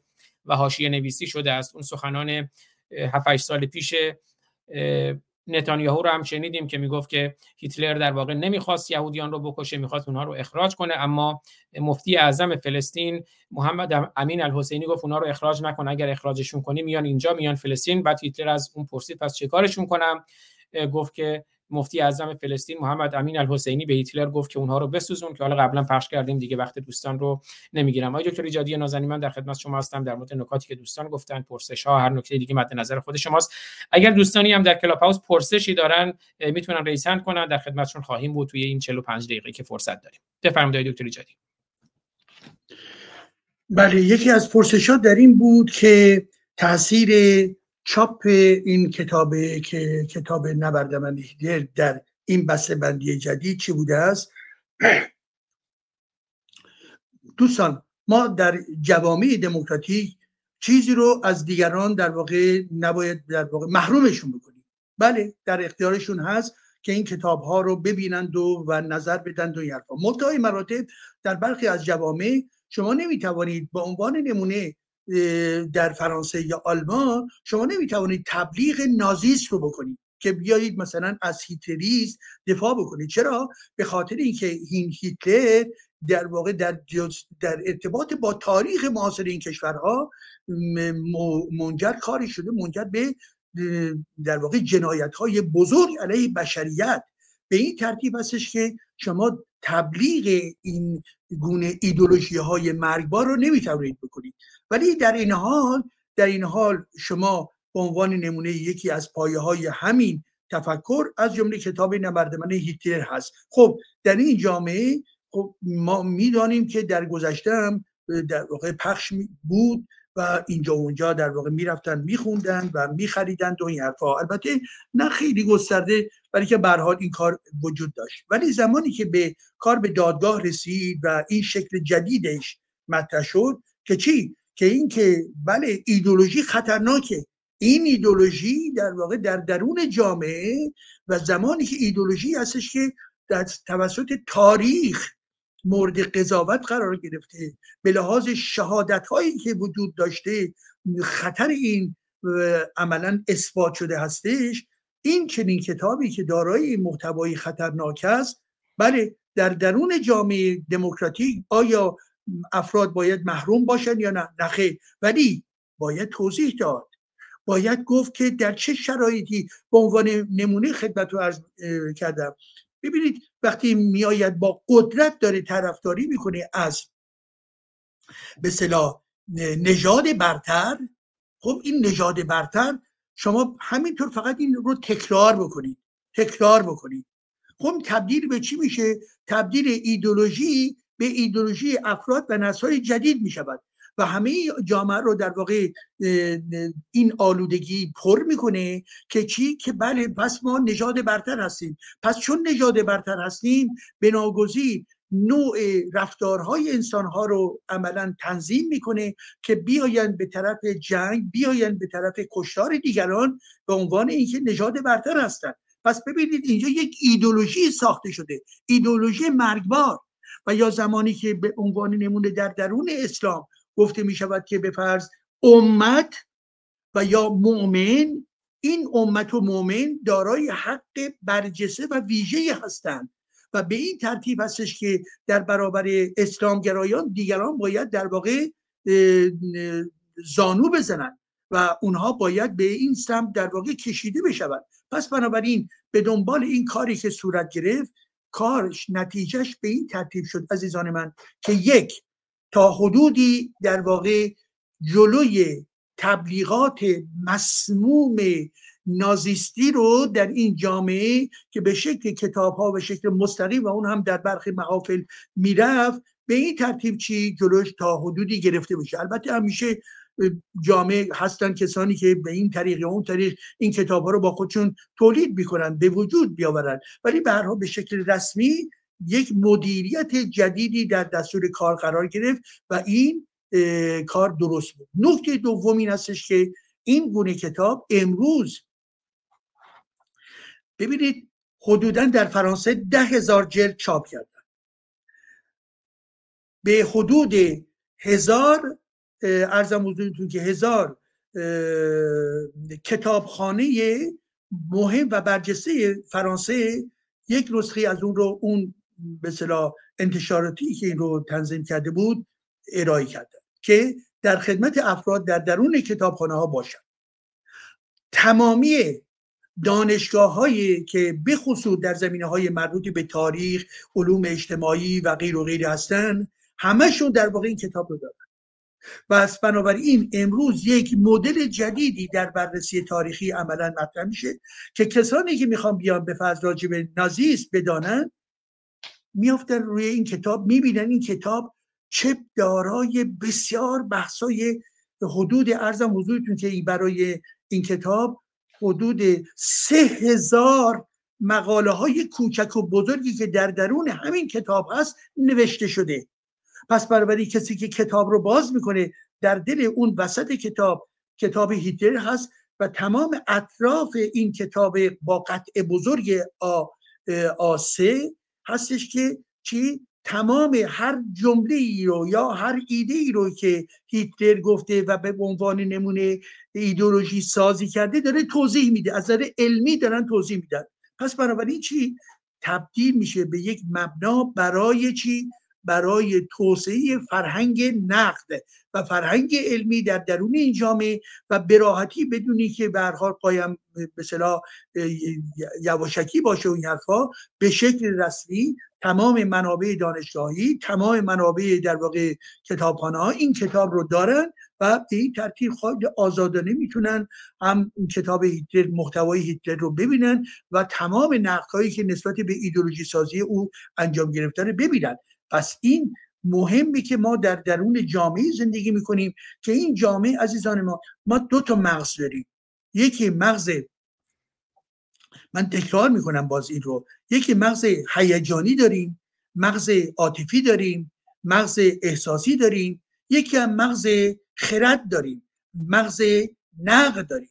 بنابراین در جامعه زمانی که نیروهای اهریمنی مانند هیتلریسم مانند اسلامگرایی اونها به چه چیزی احتیاج دارن اونها به هیجان احتیاج دارن به احساس عاطفه احتیاج دارن که بگویید که داد بزنید و فریاد بزنید و اینها به سمت شما جلب بشوند. بنابراین زمانی که شما نگاه بکنید که در درون به فرض قرآن یا دین اسلام شما مسئله چرا ندارید که الله این رو گفته اون کار رو باید انجام بدهید این وظیفه رو انجام بدهید. چرا نداریم به هر حال در درون اسلام یا دین؟ خب؟ و بنابراین زمانی که ما میاییم می‌پردازیم به پرسشگری و می‌پردازیم به نقد شما اون دیوار شما اون منطق و اون فضا رو در واقع میشکنید. خب این ام برمیگرده به اینکه ذهن افرادی که مسلمان هستن ذهن افرادی که طرفدار هیتلر بودن مغزشون روی مسئله خرد روی مسئله دانش حرکت نمی‌کرد.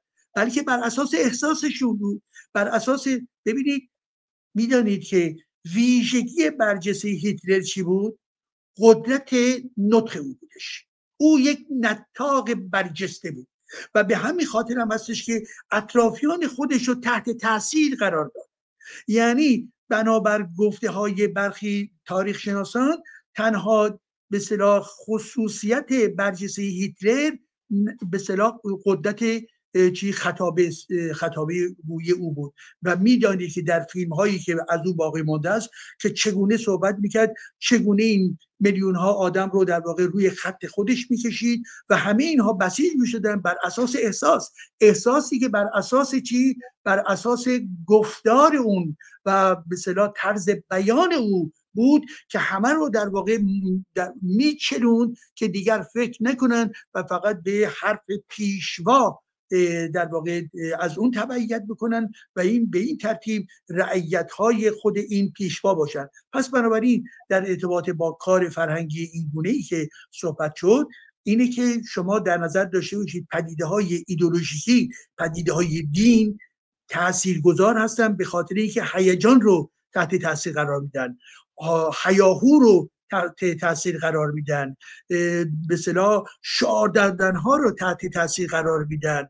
نمی‌دونم نالزاری های به صلاح آشورا و تاسوعا هستن که تحت تاثیر قرار میدن. زمانی که تبدیل می‌شد به یک گفتمان اقلانی آه یواش برو فکر بکنیم چرا صحبت از این بکنیم که چرا چرا بکنیم پرسش بکنیم. و این ما رو در یک روال دیگری قرار میدن. پس تاثیرش در جامعه تا به امروز در واقع تاثیرات واقعا خوبی بوده. منتهای مراتب می‌دانیم که خیلی به خاطر اینکه این کتاب خیلی قطور هستش بناگزیر همه افراد روی نمیارن که به حال برن این رو نگاه بکنن. ولی یک منطق خوبی هستش که انسان ها بتوانند به شکل معقولتری در این زمینه عمل بکنن. این نکته یک نکته هم بود. آیا می‌توانید به من کمک بکنید که یک پرسش دیگه هم بود که از عزیزان مطرح شده بود؟ که چه بود؟ تا من پیداش کنم. بله بله. و در ضمن از دوستان افغانستانی و همچنین شما گفتید اندونزی و همچنین در عراق دوستانی که برها در کنار ما هستن دستشون درد نکنه. قلب های ما با همدیگه ارتباط داره و همچنین اندیشه های ما. اگر شما عزیزان اینجا هستید به خاطری که به حال فکر می‌کنید که این گونه صحبت ها برای همه ما خوب و مفید هستش.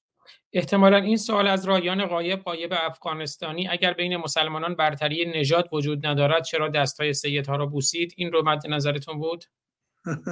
شاید حالا حال ببینید از من نگاه میرسنش که این بود. اینم حالا سوال نبود ولی هیتلر انتخاب طبیعی در فرگشت را تبدیل به انتخاب بله. مصنوعی کرد. ببخشید. بله بله. این درسته این درسته.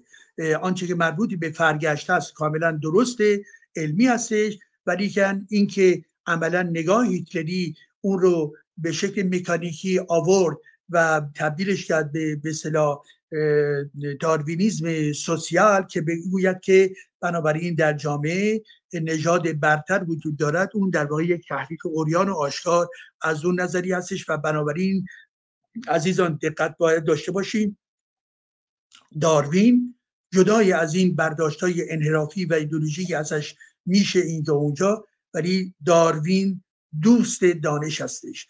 داروین دوست بشریت هستش. داروین کسی هستش که حالا اگر فرصتی شد من یک برنامه دیگری در ارتباط با تاثیر داروین و تئوری داروین در عرصه فلسفه می‌تونم برای شما توضیح بدم که منجر به تولید تفکرات فلسفی بسیار بسیار بزرگی در جهان شده شینا. پس بنابراین کار داروین به آلودگی کشیده نشود. داروین در واقع راهی رو که انتخاب کرد منجر به این شد که باورهای دینی بسیاری و از جمله در درون اسلام در ذهن کسی که جستجوگر هست کاملا فرو بریزه زیرا کار داروین کار علمی بود که برخلاف اسطوره ها و برخلاف تمام باورهای آمیانی که رایج بود عمل کردن و بنابراین یک دستاورد بزرگ بشریت هستش. نکته دیگر چی بود عزیز من؟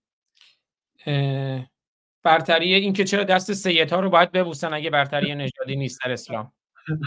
خب نه دیگه اونم به سیدها هم در واقع میتون به اصطلاح از نژادهای گوناگونی می‌توانند باشن. دیدید که همین چند وقت پیش بود من و شما دیدیم البته که یکی از این آخوندهایی که جمهوری اسلامی در آفریقا ساخته بود آمده بود در تهران به, به حضور خامنی رفته بود و با چه به صلاح البته ظاهرا سید نبود ولی کن به حال امامی داشت. فکر می‌کنم امامش سفید بود. چون عزیزان می‌دونه کسی که امامه سفید هست سید نیست. ولی که به حال منظورم این هستش که او دیگه جز امته. حالا چه بسا فردایی هم بگذره مانند خیلی کسان دیگه ای که امامشون سیاه میشه امامه بابا هم سیاه بشه. بنابراین این کلک ها در درون اسلام همه جانبه و همیشه هستش اینا. به همین خاطر هم حتی در مورد خود خمینی هم می‌گوین البته در ارتباط با اجدادش اساسا یه ماجرای دیگری بوده و به هیچ وجه از به صلاح تیرو طایفه به صلاح نه تنها ایرانی که نبوده یک دو این که اساسا شیعگری هم نبوده و, و یه ماجرایی بوده که چه بسا دستای به قول معروف می‌گوین انگلیسی ها نوع انگلیس ها در واقع اون رو ساختند و یفا بنابراین در ارتباط با سید ها در نظر داشته باشید که حالا به فرضم که به اصطلاح در تعریف این اسلامگرایان سید از خانواده به اصطلاح چیز هستش محمد هستش که بسیاری دروغ پردازی در این زمینه وجود دارد. کسانی دیگه بهشون می‌گفتن در واقع سید به خاطر اینکه آقای اون مرحله و محله و اون قوم و غیر و بوده. یه سری دیگه هم بهشون می‌گفتن سید برای اینکه برها در چاپیدن ها شرکت بکنه. به عنوان افراد پیامبر بهشون نظر و چیزی بهشون برسه اینا. و بسیاری از این سیدها قلابیه. من خودم می‌دونم که در از جمله در ایران خانواده ای رو می‌شناسم که خانواده دارای سه تا برادر بودن. زمانی که اینا می‌خواستن در زمان رضاشاه شناسنامه بگیرن این افراد دارای سه نام مختلف عملا به نام به سه نام مختلف شناسنامه گرفتن و یک دو اینکه دو تا اینها سید شدن یکیشون سید نشد. یعنی اینکه شما ببینید که چه هرج و مرجی حال بوده و دستوردهایی در تاریخ بوده و به این ترتیب از سیدها بسیاری از سیدها قلابی هستند. اینها فقط به خاطر اینکه به اصطلاح ارج و قربی داشته باشن در جامعه آمدن سید شدن و به حال ما باید بزنیم. تمام این افرادی که به این ترتیب می‌خوان امتیازی داشته باشه البته امروز ما دیگر می‌دانیم کسی که دستبوست آخوند و امام بشه هیچ گونه ارزشی ندارد و که برعکس یعنی در واقع این یکی از سرکردگان افراد نادان هستش. پس بنابراین اونجایی هم که به عنوان سید گفته می شود خب به حال از شناسنامهشون اومده برای هم به حال حتما این خود بیان یک دروغ تاریخی هستش. پس ارتباطی با مسئله به نجات ندارد. بلکه چون خود رو طرفدار یعنی سید مینامد چون خود رو عملا جزو گروه مؤمنان می‌داند چون خود رو نزدیک به پیامبر اسلام می‌داند پس بنابراین این هم این فرد سیدی که کلش همونطور سیدی به مفهوم سنتی و دینی باقی مونده این هم از یکی از استثمارگران می‌تواند باشد. اونهایی که به دیگران می‌خواهد اچاف بکنه به خاطر اینکه به فرض بگوید که من سیدم یادتون باشه هیچ فردی هیچ گونه امتیازی با دیگری نمی‌تواند داشته باشد. تنها و تنها ارزش های انسانی افراد هست جدای از تعلق خاطر نسبت به ایدولوژی جدای از تعلق خاطر نسبت به دین نسبت به خانواده نسبت به قوم نسبت به تبار نسبت به ملیت همه این چیزها در واقع به هیچ وجه نمی‌تواند یک اصل را زیر به زیر پا بگذارد و اون هم اصل چیز اصل انسانی. من و شما و دیگران ماها انسان هستیم و بر برای شرافت انسانی باید کار بکنیم و این تلاشی هم که ما داریم اینجا می‌کنیم فقط و فقط در راستای آزادی انسان و در واقع رسیدن به شرافت انسان آزاد هست. زیرا ما مست شدیم زیرا ما از در واقع فرهنگ خودمون دور افتادیم و بنابراین تلاش ما این هستش که اگر هم علیه قرآن و یا علیه نازیست داریم مبارزه می‌کنیم به خاطری که اونها انسانیت رو نف کردن. اونها بر ضد انسانیت بودن. حال آنکه ما هم ضد نازیست هستیم هم ضد استالینیست هستیم هم ضد قرآن و اسلام و شیعگری هستیم به خاطر اینکه خواست ما در راستای حقوق بشر است. بله. آی دکتر ایجادی نازنین فتح گرامی که اون شعر نبرد ولی امر و ولی اصر رو من خوندم حدود 400 بیت با اون کارتون کورش و سلیمانی که پخش کردیم از نبرد ولی امر خامنه ای با ولی اصر امام زمان. فتح گرامی شعری داره. حالا شما گفتی من یاد اون افتادم. توی بخشی از همون شعر نبرد ولی امر و ولی اصر چون می‌دونید یه عکسی هست که خامنه ای کنار پدرش نشسته. بعد پدر خامنه ای جواد خامنه ای امامه سفید داره. بعد فتح گرامی با توجه به اون امامه سفید پدر خامنه ای و امامه سیاهش نوشته بود سید هستی و شیخ هم پاپا. سید هستی و شیخ هم پاپا. خودت سیدی بابات هم شیخه.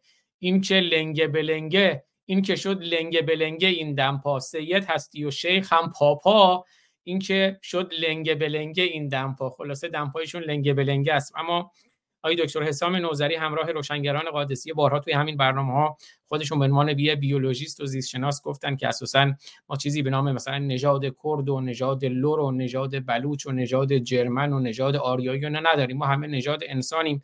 به ویژه با توجه به این تلفیق های ژنتیکی که صورت گرفته و این مهاجرت ها و اینها اما ما همه نژاد انسان هستیم. و اون بازی که در آوردن نژاد پیامبر و آل محمد و اینها همه بازی است برای سواری گرفتن از انسان ها حالا من یه شعری رایان غایب افغانستانی هم یه شعر کوتاه بعد ازشون می‌خونم. اما یه کامنتی آبی گرامی گذاشته اون رو بخونم. آبی گرامی گفته که قرآن از کتاب هیتلر بسیار خطرناکتر است زیرا با محتوای احکام وحشتناک و ضد بشری در قابی از قداست. حالا قاب قداست هم واژه جالبیه. در قابی از قداست قرار دارد و رسیدن به بهشت و آسایش اخروی را منوط به انجام آن محتوای ضد بشری می‌داند. قرآن که به مراتب خطرناکتر از کتاب نبرد من هیتلر سهراب افرا گفته با توجه پرسشی پرسیدن با توجه به اینکه مساجد محلی بالقوه برای آموزش تروریست های مسلمان هستند چرا در اروپا به این موضوع توجهی نمی شود آیا کنترلی روی جلساتی که در این مساجد برگزار می شود وجود دارد؟ من همین امروز دیدم توی آلمان پلیس آلمان خیلی گسترده خبر رسمی منتشر شده بود به تمام به خود مسجد آبی هامبورگ و تمام مراکز وابسته به مسجد آبی هامبورگ حمله کرده. و به خاطر اینکه اونها پشتیبانی هایی که داشتند از تروریست های حماس و گویا سازماندهی هایی دارن می‌کنن. حالا این نکته رو در همین ارتباط گفتم. خبری است که من هم یک ساعت قبل برنامه دیدم. حمله گسترده پلیس آلمان به مسجد آبی هامبورگ و تمام مراکز وابسته به اون. خانم فوزیه مایل اگه من اشتباه خوندم پوزش می‌خوام که گفت اگر ما روشنگری نکنیم برمیگردیم به 1400 سال قبل ضرب در دو یعنی 2400 سال یا بیشتر. و آبی هم گفته که به طور کلی می‌توان قرآن را کتاب جنایت مقدس و کتاب هیتلر را جنایت نامقدس نامید. قرآن کتاب جنایت مقدس و هیتلر کتاب نبردمنش جنایت نامقدس. بله وقتی مقدس میشه خیلی ابعاد گسترده تری پیدا می‌کنه. در کلاب هاوس من نمی‌بینم دوستی رئیس هند کرده باشه. فکر می‌کنم دوستان بیشتر دوست دارن سخنان شما رو بشنون. چند تا عکس هم برای من فرستادید. اونا رو آماده کردم. یه آهنگی هم می‌تونیم از دوست عزیزم فرزاد بنی که فرزاد بنی هم اونجا در خدمتشون بودیم خواننده شریف ما. دوست عزیزم که خودشون مسلمان بودن بعد از اسلام خارج شدن مسیحی شدن. بعد از مسیحیت هم خارج شدن و بیدین شدن اما آهنگ زیبایی دارن به عنوان سر و آزادی که تو بخشی از برنامه اون رو هم خواهیم شنید. اما این پرسش رو اگر نکته است بفرمایید که اون چند تا عکسی که بر من فرستادین رو پخش کنم و اگرش فرصتی شد یه شارلی خانی هم داشته باشیم. شارلی ابدو هم یه سایتش رو نگاهی بندازیم. من در خدمتتونم آقای دکتر بله. عزیز من نکته ای که یکی از عزیزان مطرح کرده بود در ارتباط با خطرناکتر بودن. این رو هم بعدا من برمیگردم به این چیزی که الان گذاشتید به خطرناکتر بودن قرآن نسبت به کتاب نبرد من. این واقعا یکی از مواردی هستش که من هم شدیدن به این اعتقاد دارم و جزو یکی از فصلهایی هستش که بعدا من می‌خواستم برخورد بکنم ولی کم برها در همین لحظه در همنوایی با این دوست عزیز درست می‌گوید به خاطر چی؟ به خاطر اینکه حال ببینید نازیز برمیگرده به چی؟ به تئوری هایی که توسط هیتلر و هم یارانش در واقع ساخته شده بود. ولی به هر حال هیتلر به عنوان یک فرده و می وقتی میمیره میمیره و به این ترتیب اون قدرت اون فرد نمی‌تواند تکرار بشود.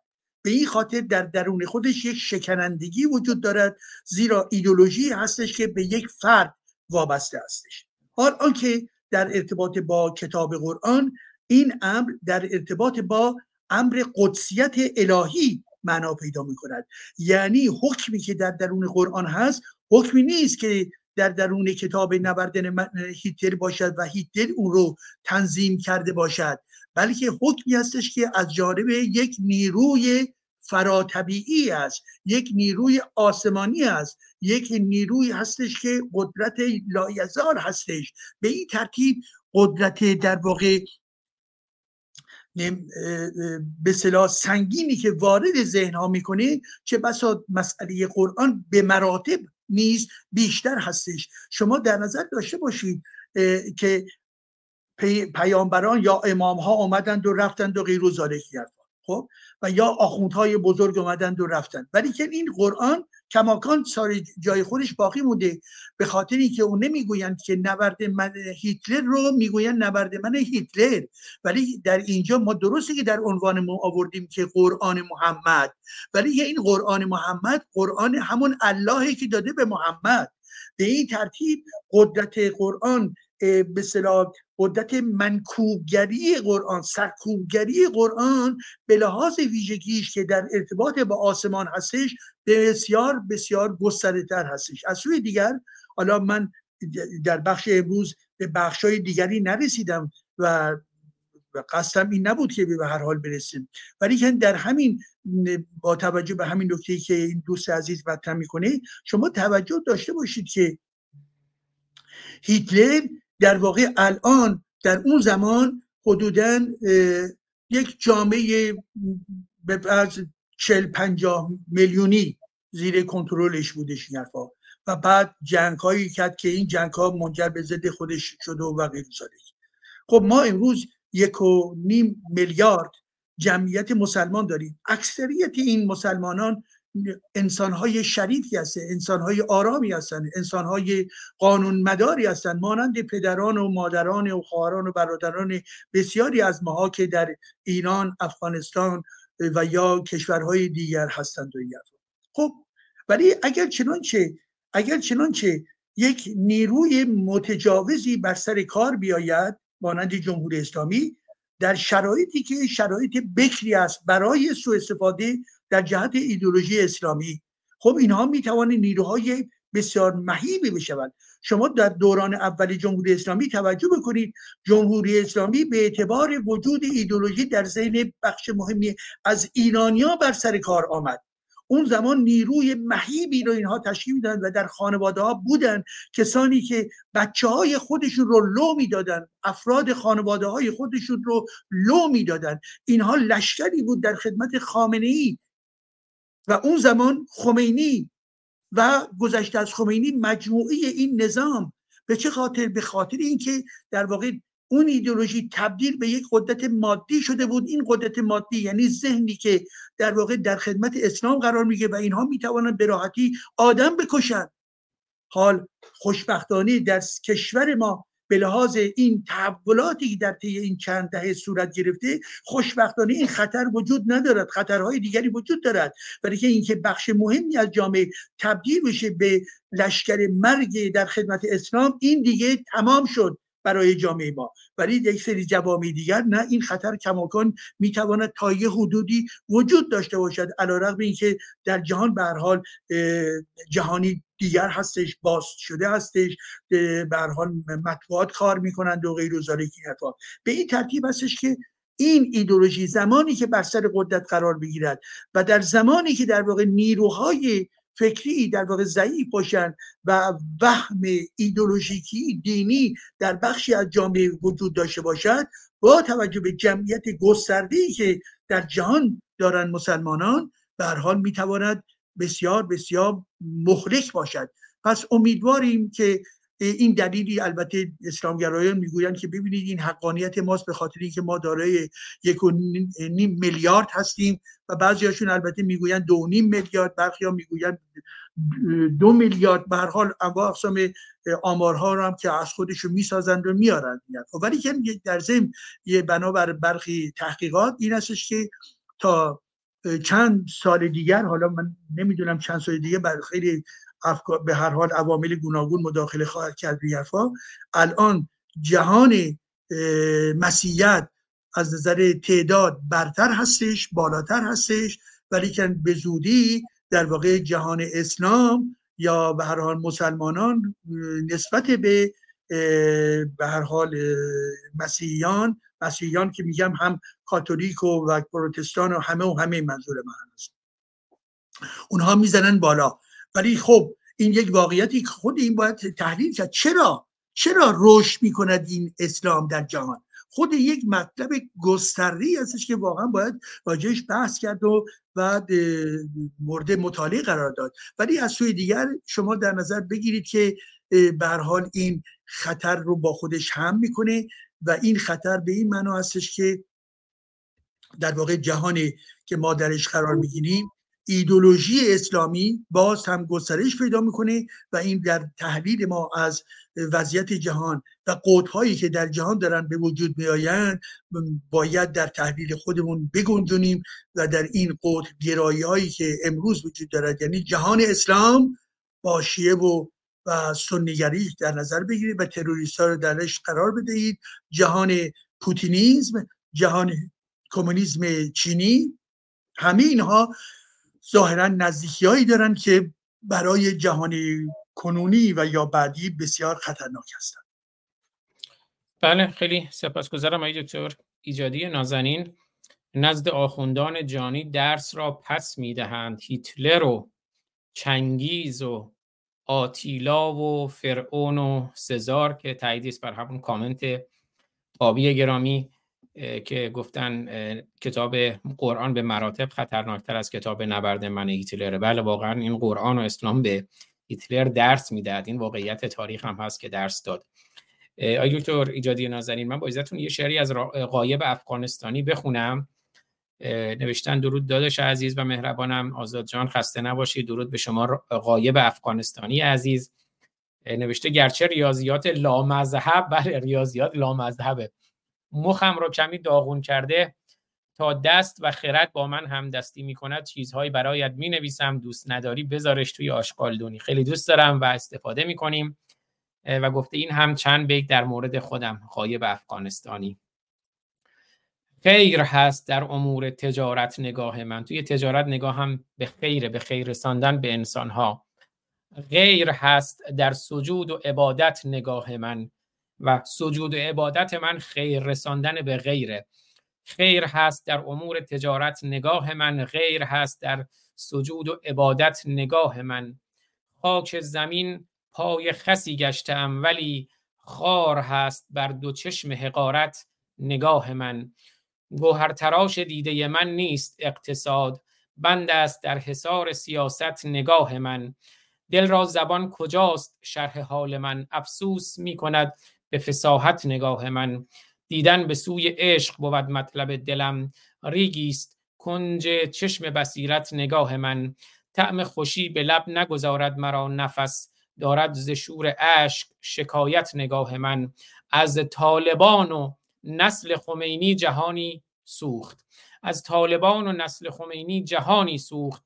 آتش زند به قلب امارت نگاه من. غایب نگر که می کند از پشت پنجره راز عدم به هستی حکایت حکایت نگاه من. درود به غایب افغانستانی. امیدوارم که شاعرانی مثل فتح و غایب افغانستانی هم پوزش من رو بپذیرند. اگر گاهی اوقات من اشتباهاتی دارم در خواندن شعر این عزیزان من یه آهنگ کوتاه پخش می‌کنم. آهنگ سر و آزادی از خوانندهش فرزاد بنی عزیز هست. بازیگر رقصش خانم شراره شاه حسینی هست و گروه پورونداد که همیشه مهر دارند و گفتم دادش فرزاد بنی هم که از دوستان هستند و چند ماه پیش هم برنامه با خود فرزاد بنی داشتیم. در مورد اینکه چگونه از اسلام خارج شدن وارد مسیحیت شدن و بعد از مسیحیت هم خارج شدن و بیدین شدن که تو کانال یوتیوب من هست. بعد برمیگردیم به این عکس هم دکتر ایجادی برامون در مورد این عکس هم توضیح بدهند. اما آهنگ سر و آزادی رو بشنویم از فرزاد بنی گروه پورونداد و خانم شراری شاه حسینی.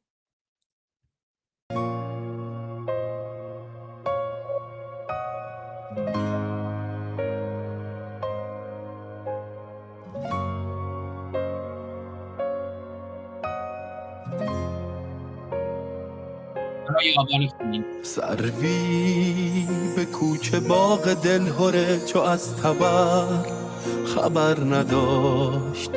بی ترس به سان برگ خود به تن برای ما. گلوله کاشت آرام ز نغمه خیال ما. نفس شکست آزاد رها رها. به دست ما قفس شکست. آزادی قیام سر به ما. چون مرهم همیشه هم صدا هم خون است چو ریشه های او درون خاک ما. آزادی قیام سر به ما چون مرهم به زخم ما روا. چون زنجیر بهای بودنش شد اتحاد ما.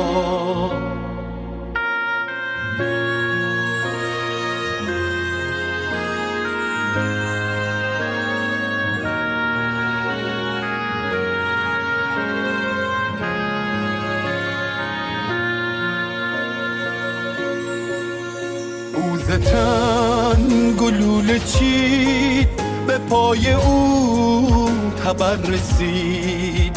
لاله گشت سر به ما چو باغ ما به خون کشید. آزادی قیام سر به ما او با ما همیشه هم صدا هم خون است چو ریشه های او. درون خاک ما. آزادی قیام سرو ما چون مرهم به زخم ما روا.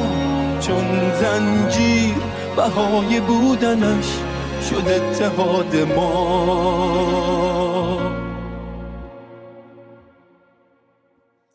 بله زن زندگی آزادی درود به داداش فرزاد عزیز گروه پورونداد خانم شراره شاه حسینی و دستنداران دستندرکاران این کار به داداش فرزاد بنی هم میگم سر قرارمون هستیم.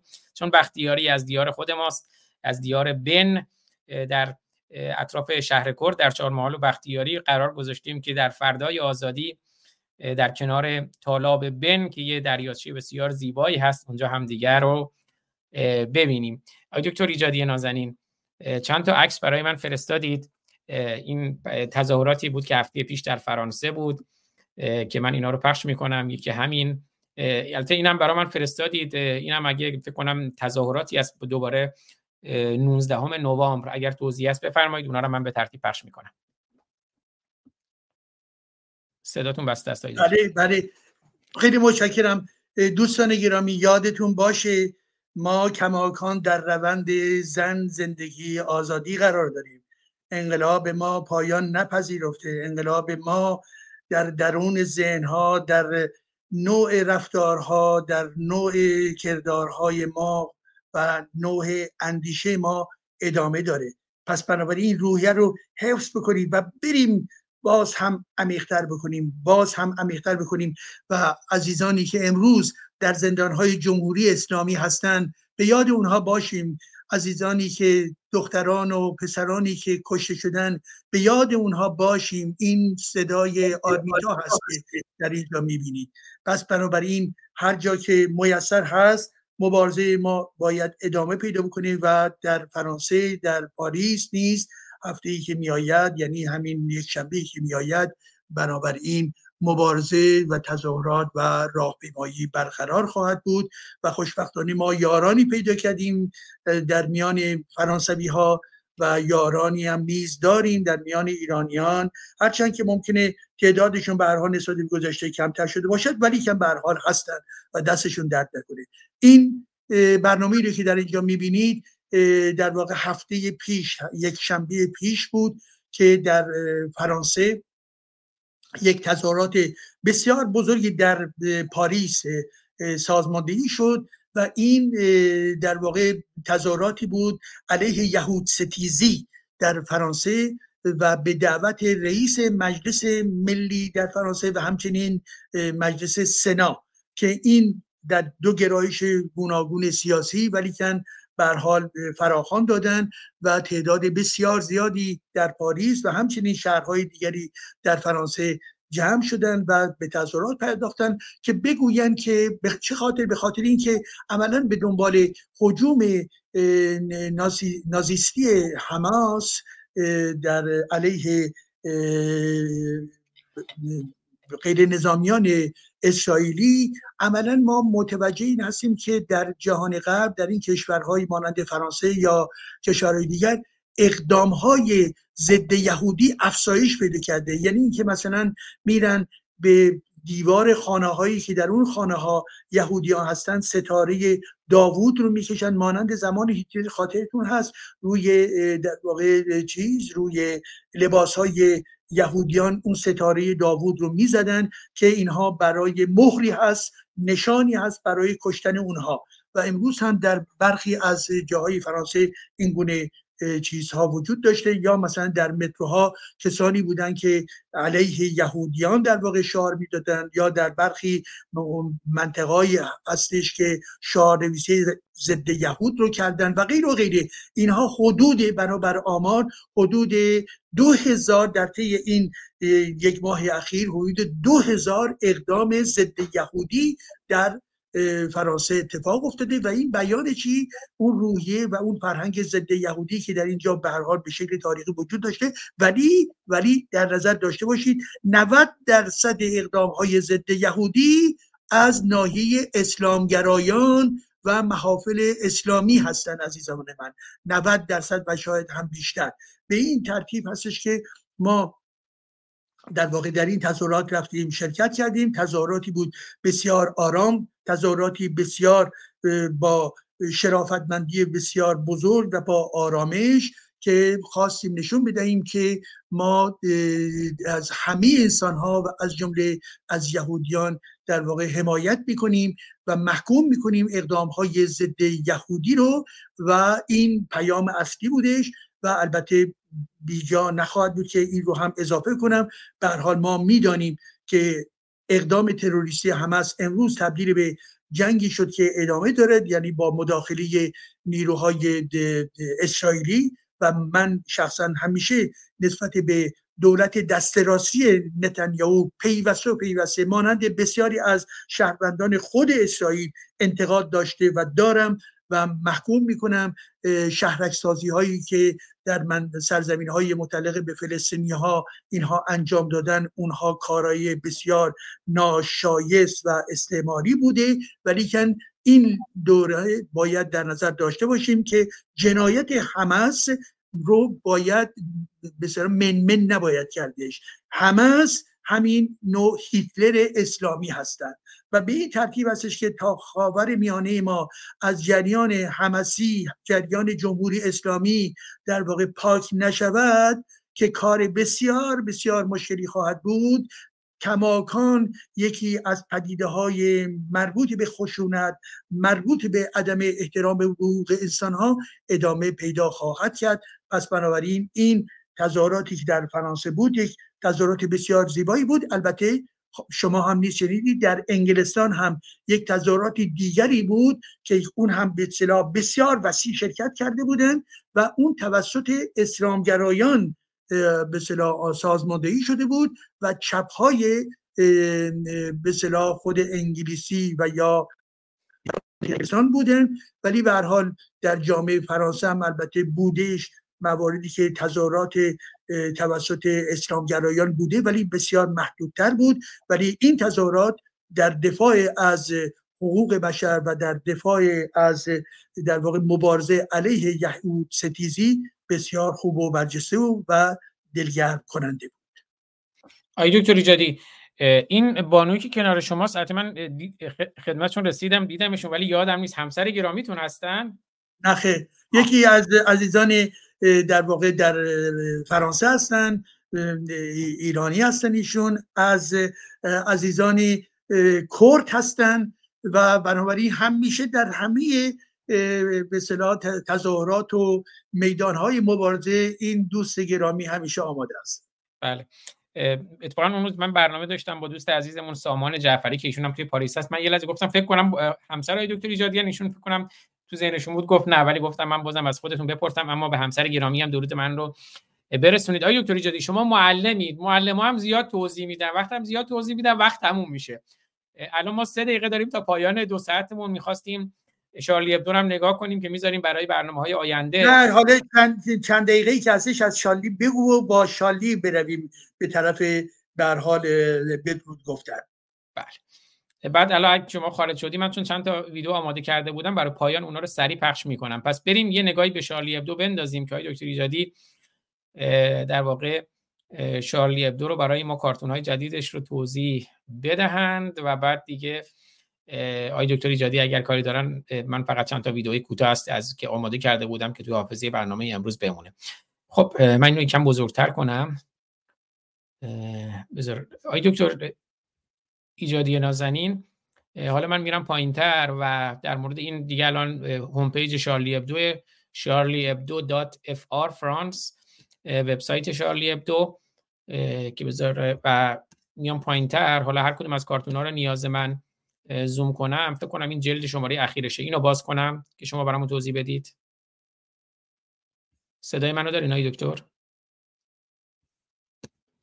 بله الان صداتون رو دارم. بله بله. این البته شماره های قدیمی تر هستش. اینجا در واقع در واقع فکاهی آقای سرکوزی هستش ها که قدیمی نسبتا هستش اینا. این, این من یه رفرش کنم که مطمئن بشم ولی ولی وسطی مربوط به حال حاضره. این وسطی بله بله.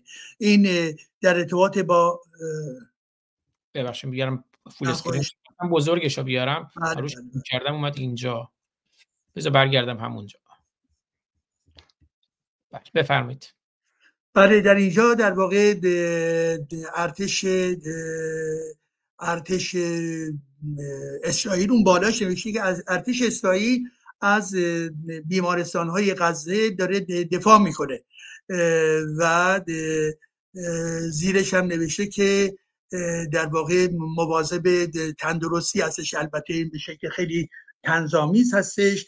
البته موضع شالی ابدو در محکومیت حمس بسیار بسیار برجسته هستش. ولی کن شالی ابدو هم نسبت به برای تلفات انسانی فلسطینی ها خیلی حساسیت نشون داده و به ویژه خیلی خیلی منتقده که آقای نتانیاهو هستش و فکر می‌کنه که این آقای نتانیاهو در واقع به سرعت باید بره و چه بسا توسط دادگاه خود اسرائیل مورد در واقع محکوم شده و به این ترتیب باید توضیح بده در برابر دادگاه خطاهایی که داشته و از جمله اون پروژه ای رو که در این ماهای اخیر آوردن که به این ترتیب که خودش در واقع بتونه از زیر تیغ دادگاه نجات پیدا بکنه و بنابراین اعتلاف بین خداشون و نیروهای ارتجایی مذهبی یهودی رو انجام دادن بسیار جامعه اسرائیل رو جریه دار کرد جامعه اسرائیل رو پریشان کرد و چه بسا خود حماس هم از چنین موقعیتی واقعا استفاده یا سوء استفاده کرد که اون لحظه ای که جامعه اسرائیل در واقع درگیری های این چنینی داشت اون لحظه مناسب برای حملات اونها بودش. این هم فکر کنم مربوط به اوناست که چیزایی پر می‌بینن نمی‌دونم. من اینو دیدم این با... گذاشته این ماجرا رو توی باکس. حالا اگه توضیح لازم هست الان دیدم. نه مال اونا نیستش. شده از اونا هستش. بله، این نوشته دنس وب تو من این وب که دیدم گفتم. چی نوشته؟ میگه در شماره دوم وب در واقع این شماره مخصوصه در واقع. این آره. چقدر شبیه خمینی این که مثل واژن زنانه هم کشیده این بله بله این در واقع نوشته ایرانی که دبواله شد. دبواله یعنی هجابش کنار رفت. و اون هجابی که کنار رفت از درون اون به سکس زن می‌بینید که عملا یک چهره کریه آخوند یا خامنه ای در واقع به این ترتیب به صلاح آمده. اینها آنچنان ابسوده هستند آنچنان عقده های مربوط به سکس دارن که این شالیبی پیوسته اوین ور و از اون ور اینا رو می‌گیره وارد این کشتی کج خودش می‌کنه که هر گونه ارتباطی که با نوعی سکس داره رو آخوندها رو هم به صلاح نوازش خیلی هم دمش گرم که آخوندها رو نوازش میده. اگه چیزی دیگه لازم است توضیح بدیم بفرمایید که من ببندیم سفر رو نه ببندینش از من ببندینش. خب خیلی سپاسگزارم آقای دکتر ایجادی. دو دقیقه بود دو ساعت و دو دقیقه شد. اگه شما باید بریم مزاحمتون نمیشم فقط چند تا ویدیو من می‌خوام پخش کنم کوتاه هر کدوم. حتی یکیشو شاید کاش باشین چون گفتیم که اسلام داره گسترش پیدا می‌کنه. به دوستان بگم این اعدادی که میگن واقعا خیلیاشون مثل همون اعدادی هست که خیلی وقتا می‌دونید اسلام واقعا تو دروغ تخصص داره. بنابراین دو میلیارد و سه میلیارد و گسترش اسلام اینا دروغاش هم زیاده. قبلا من اینو پخش کردم اینکه خوشترم باشد که سر دلبران گفته آید در حدیث دیگران. خودشون دارن میگن 24 درصد جوانان در خانواده های مسلمان دارن از اسلام خارج میشن. میتونی بشنوین یا از یوتیوب میبینین آقای دکتر ایجادی بله بفرمایید Muslim scholars are warning their followers about a coming avalanche. And if we don't take constructive steps to deal with this, it is going to become an avalanche. Sounds serious. Please tell us more. Something that is really threatening the core of our society. What is it? Something that is so severe, so serious, that almost every single day I deal with it. Every single day. Stop teasing us. And that is Muslim youth leaving Islam. I like the sound of that. Can we get some statistics? According to the studies that's been done, every three years, every two, three years, that average youth, average Muslim youth are leaving Islam. What percentage do you think that would be? Is it 2% of our youth? What about now? Is it three? Give me a number. I want to share with you. Give me a number. What about now? 10, percent. No, I want more, more than 5. 15, more. 20, more. 24% of Muslim youth are leaving Islam. But I think that clip was missing something. 24% of Muslim youth are leaving Islam.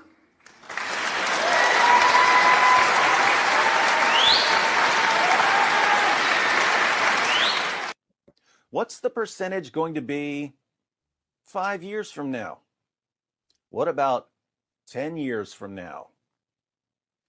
Do you see why they're panicking? بله. حالا فهمیدین چرا وحشت زدن. یه بهمنی اومده که خودشون دارن نسبت به اون بهمن هشدار میدن. بهمنم گلوله که از اون بالا شروع میشه. هرچی میاد پایینتر بزرگتر میشه. حالا فهمیدین چرا ترسیدن؟ چون می‌دونن جوونا دارن آگاه میشن بیدار میشن از اسلام. خارج میشن.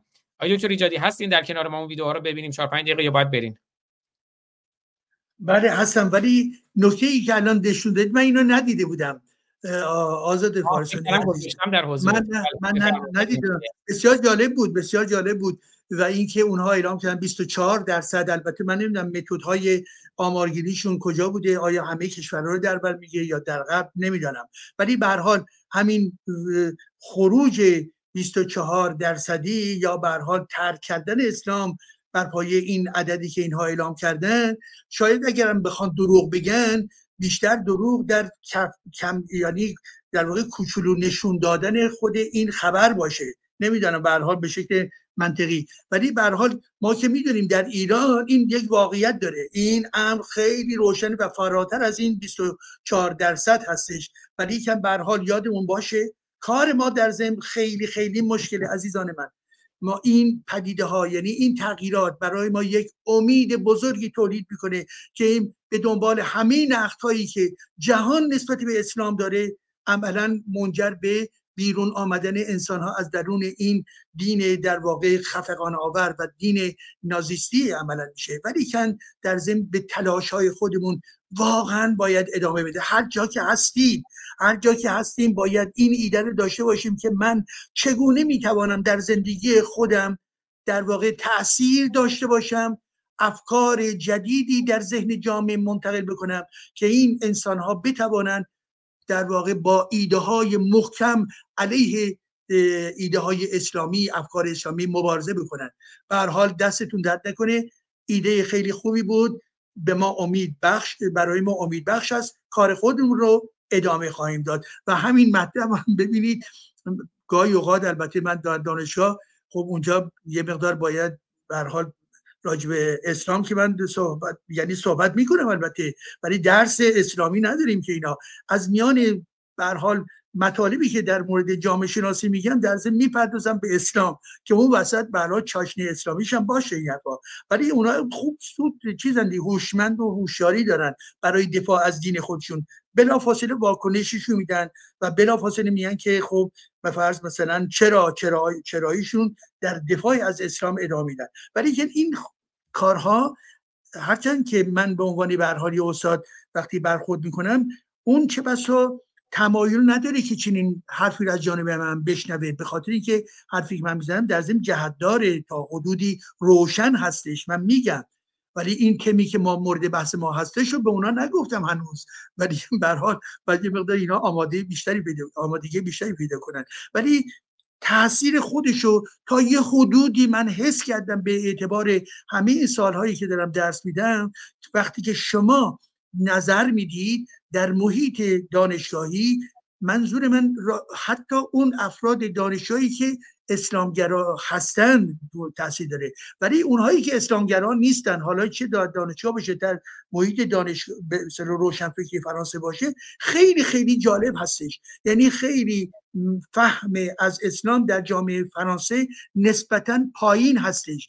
و بنابراین من باور کنید که ارتباطاتی که با محیط روشنفکری و سیاسی اینجا دارم بسیاری از اینها استقبال می‌کنن. حال خودشون چه بسا هنوز بیان مستقیم نداشته باشن ولی پیام های گوناگونی بر من میفرستن و از من تشکر می‌کنم به خاطر این همین نوع مطالبی که از جمله راجع به اسلام از جمله راجع به قرآن به اونها هم نیز می‌گویم و برای اونها نیز یک کشفه باید این کار رو ادامه بله، بفرمایید. خیلی سپاسگزارم. حالا تا همینجا هستیم دوست مشترک من و شما آرمین نوابی اتفاقا در همین مورد صحبت می‌کنه و گفتم امروز سالگرد کشته شدن کیان هم هست. حالا این ویدیو هم به انگلیسیه ولی اون بخشایی که اه، ماه منیر عزیز که الان عکسش رو دیدیم صحبت می‌کنه که کیان از قرآن متنفر بود. بشنویم و این لایسیته هم خیلی زیباست طرح زیبایی. که تو اون ویدئویی که هفته پیش از دکتر ایجادی استفاده کردیم پخش کردیم ضبط کردیم پخش شد. ببینیم این صحبت ها رو. Has been a major shift in Iranian views towards Islam. I need to tell you a story for you to understand the context of what I'm about to show you to demonstrate this shift. This is Kian, a nine year old boy in Iran with dreams of one day becoming a robotic engineer. Here you can see him demonstrating a device he built and testing if it works. He starts the video by saying, In the name of the God of the rainbow,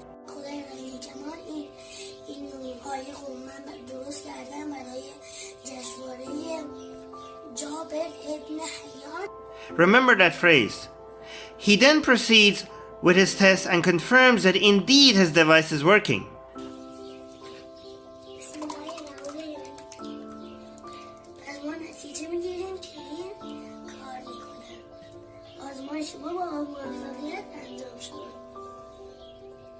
Kian was shot and killed by the Iranian regime on November 15th. Kian is one of the more than 50 children that the regime has killed against the recent uprising in Iran. The regime's security agents opened fire on the car Kian and his parents were in. Kian tried hiding under a seat, but according to his mother, he couldn't fit. A bullet went through Kian's lung and killed him. Kian's family put his dead body on ice in their home instead of the morgue. I can't show you a picture of that on YouTube.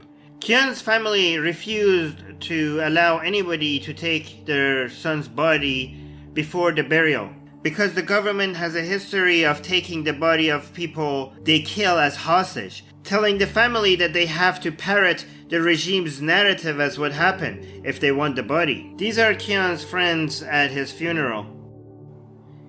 Many people use the device Kian made as a symbol in their protests, and others used the phrase in the name of the god of the rainbow that Kian used in his video. The regime and its school system prefer to promote the phrase Bismillahir Rahmanir Rahim, which is Arabic for in the name of God, the most gracious, the most merciful. Kian's alternative Persian phrase in the name of the god of the rainbow was already a sign of dissent among the youth in Iran. Tens of thousands of people showed up at Kian's funeral. At the funeral, Kian's mother gave a passionate speech describing how the regime killed her son. What I want to highlight is a small part of her speech that will shock many. Pay attention to what she says and more importantly, how the crowd responds. اصلا برای وطن قرآن پخش نکنید بچم از قرآن متنفر بود بچه نه ساله Kian's mother tells the crowd, Don't play the Quran for my son. My son hated the Quran. And in response, the crowd cheers. Let me say that again. In response to Kian's mother telling the crowd that her son hated the Quran, the crowd cheers. اصلا برای وطن قرآن پخش نکنید بچم از قرآن متنفر بود Let me show you two more examples of such a shift. Another recent chant among the protesters in Iran is I hate your religion, curse be upon your rituals, from your hypocrisy, from your hearts of stone.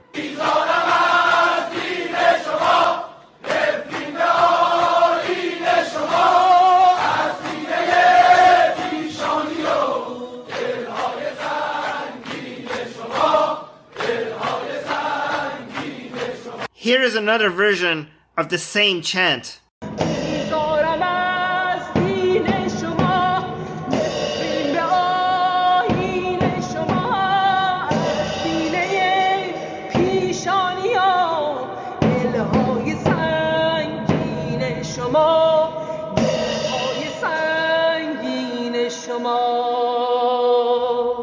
I have so many more examples that demonstrates this shift. But for the last example, I decided to show you a clip that really demonstrates how widespread this is. This video is of some schoolgirls in a remote village in Iran. You can hear them chant, Death to the dictator, woman, life, freedom, mullahs must get lost.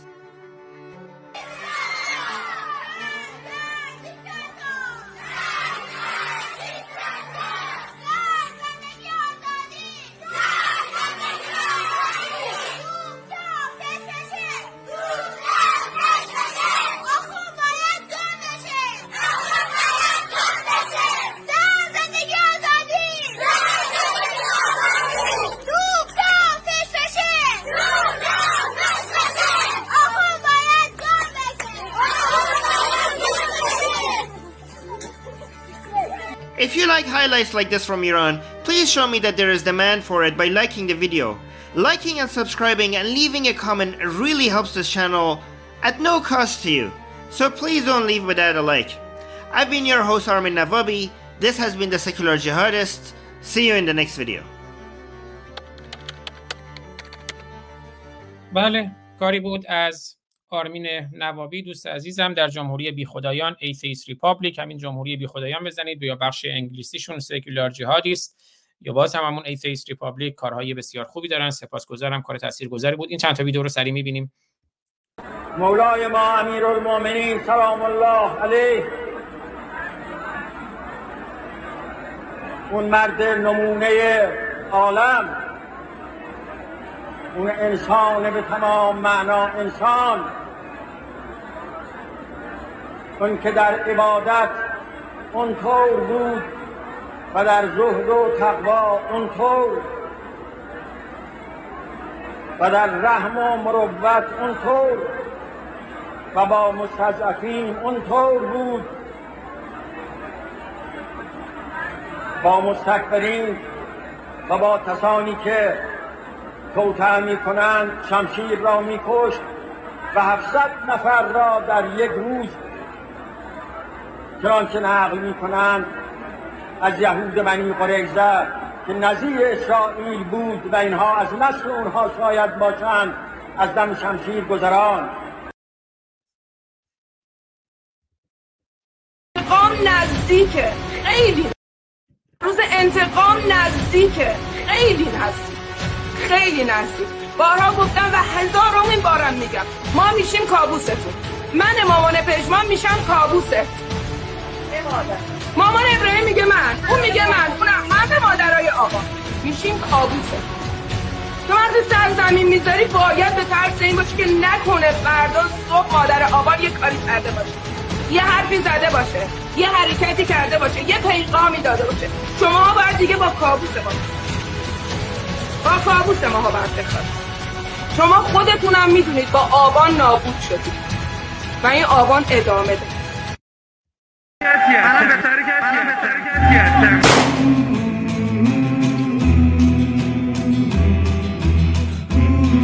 می‌دونی اومدن اینجا جونم رو خطر گذاشتم. مادر پدر را شما هم بچه هاتون رو که بیان بیرون.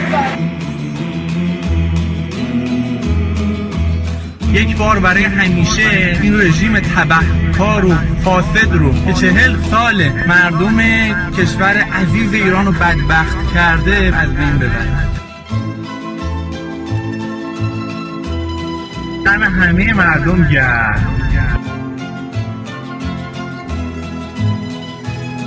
مردم این فرصت رو از دست ندین. امید یه طلوعی بهتر برای مردم ایران. من از مردم قیور و بزرگ و سرفراز ایران. می‌خوام که راه پویای من و پویاها رو ادامه بدم. و من اگر بنشینم تو اگر بنشینی چه کسی برخیزد؟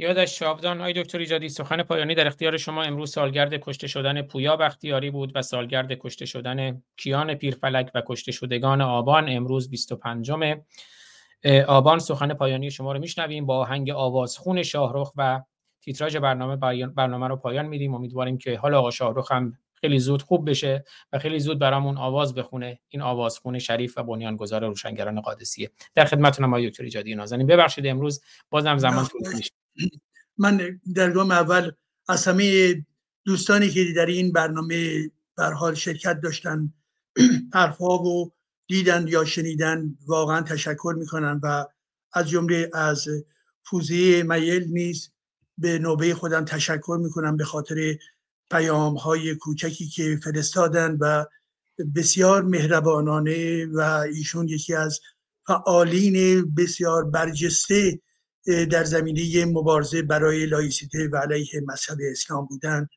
و من واقعا بارها دیدم دوستان افغانستانی که در موقعی که در خود کلاب هاسا خیلی بیشتر از لحظه کنونی فعال بودم اینها کنار ما بودند و هستند و خواهند بود.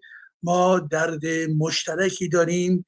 اون درد هم در واقع اسلام و استبداد و همه این نظام خرافه پرست هستش نکته دوم در ارتباط با فیلمی که نشون دادید از آرمین من باز این فیلم رو ندیده بودم و بسیار جالب بود و لطف بکنید که لینک این فیلم رو هم بر من بفرستید که من بتوانم به تمام شبکه های آدرس خودم نیز این رو بفرستم. به خاطر اینکه چنین کارهایی باید افراد بیش از پیش بشناسند و اونها بدانند که جهانی داره در حال تکون خوردن هست.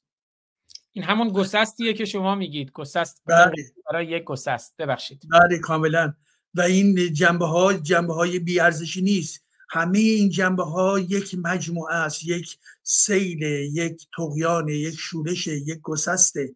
و بنابراین عزیزان گفتم در ابتدای خود اتاقمون در این برنامه که انقلاب زن زندگی آزادی ادامه داره و این انقلاب در واقع در ذهنها داره رشد می‌کنه و این گسست گسست فرهنگی گسست فلسفی گسست از مسخ مسخ ذهن خودمان که بیمار بوده گسسته از از خود بیگانگی این از خود بیگانگی مانند یک ویروسی در ذهن ما اعماق روان ما در واقع ما رو فلج کرده و ما باید بیرون بیاییم و این بیرون آمدن مکانیکی نیست. این بیرون آمدن هم اندیشه می‌خواد هم تحور می‌خواد هم شجاعت می‌خواد هم جسارت می‌خواد هم تجربه های جدید می‌خواهد و همین که تمایل به آموختن داشته باشیم تمایل به نو کردن داشته باشیم و همه اینها در واقع به جامعه ما قدرت میبخشد. و و نکته آخرم هم این هستش که همه فرزندان ما که کشته شدن توسط جمهوری اسلامی ما پیوسته و پیوسته مانند کاری که امروز صورت گرفت و آزاد فارسانی پیوسته به شکل خوبی این کارها رو انجام میده باید یادآوری کرد. اینها برای ما راهگشا بودن عزیزان من. برای همون گسستی که داریم صحبت می‌کنیم خونی که اینها ریختن جانی که در واقع از دست دادن آبیاری داره می‌کنیم بیداری ذهنی ایرانیان رو. و این یک تجربه بسیار بسیار بزرگی از هر کجا که هستید به یاد این عزیزان باشید. نام اونها تجربه اونها تمام تلاش های اونها در راستای یک ملت در راستای مساله یک ملت در راستای آزادی ایرانیان بوده و هست. و بنابراین جمهوری اسلامی بیش از پیش مطمئن باشید واقعا این شعار نیست. ببینید اگر به قول اون گزارش 24 درصد از اسلام در سطح جهانی دارن بیرون میایه و ما می‌دانیم که در ایران خیلی خیلی تر از 24 درصد هستش. این رو ما در برنامه های دیگری نیز اشاره کردیم و خود این هر کدوم از ما باید عاملی باشیم برای توسعه افکار فلسفی ضد اسلام برای توسعه افکار هنری ضد اسلام برای ترانه ساختن ضد اسلام ضد حکومت ضد استبداد برای آزادی زنان برای آزادی جوانان. این همه جوانان با استعدادی که ما داریم در این کشور. بنابراین از همه فرصت ها استفاده کنید و بگوییم که ما از پا نمی نشینیم ما تا لحظه آخر تا لحظه آخر باید در واقع ایستاده باقی بمانیم. ایستادگی به معنای ادامه کار فرهنگیمون هر کجا که هستیم یک ایده ای رو یک تلاشی رو که داریم انجام میدیم بدانیم که این به هر حال تاثیر بخشه. منتها تاثیرش رو ممکنه در این لحظه کوتاه نبینید همیشه در یک افق چند ساله ببینید در یک افق 20 ساله ببینید و به این ترتیب هستش که معنای این کاری که امروز داریم می‌کنیم آهسته آهسته در ذهن ها میره و ذهن ها در واقع تغییر پیدا می‌کنه و این تبدیل به گرایش های جدیدی در اجتماع میشه و هر بدی که می‌بینید بگویید. با من در اینجا با این قصه کوتاه حرفم رو تمام می‌کنم. من یکی از مسافرت هایی که کردم از جمله رفتم به مصر.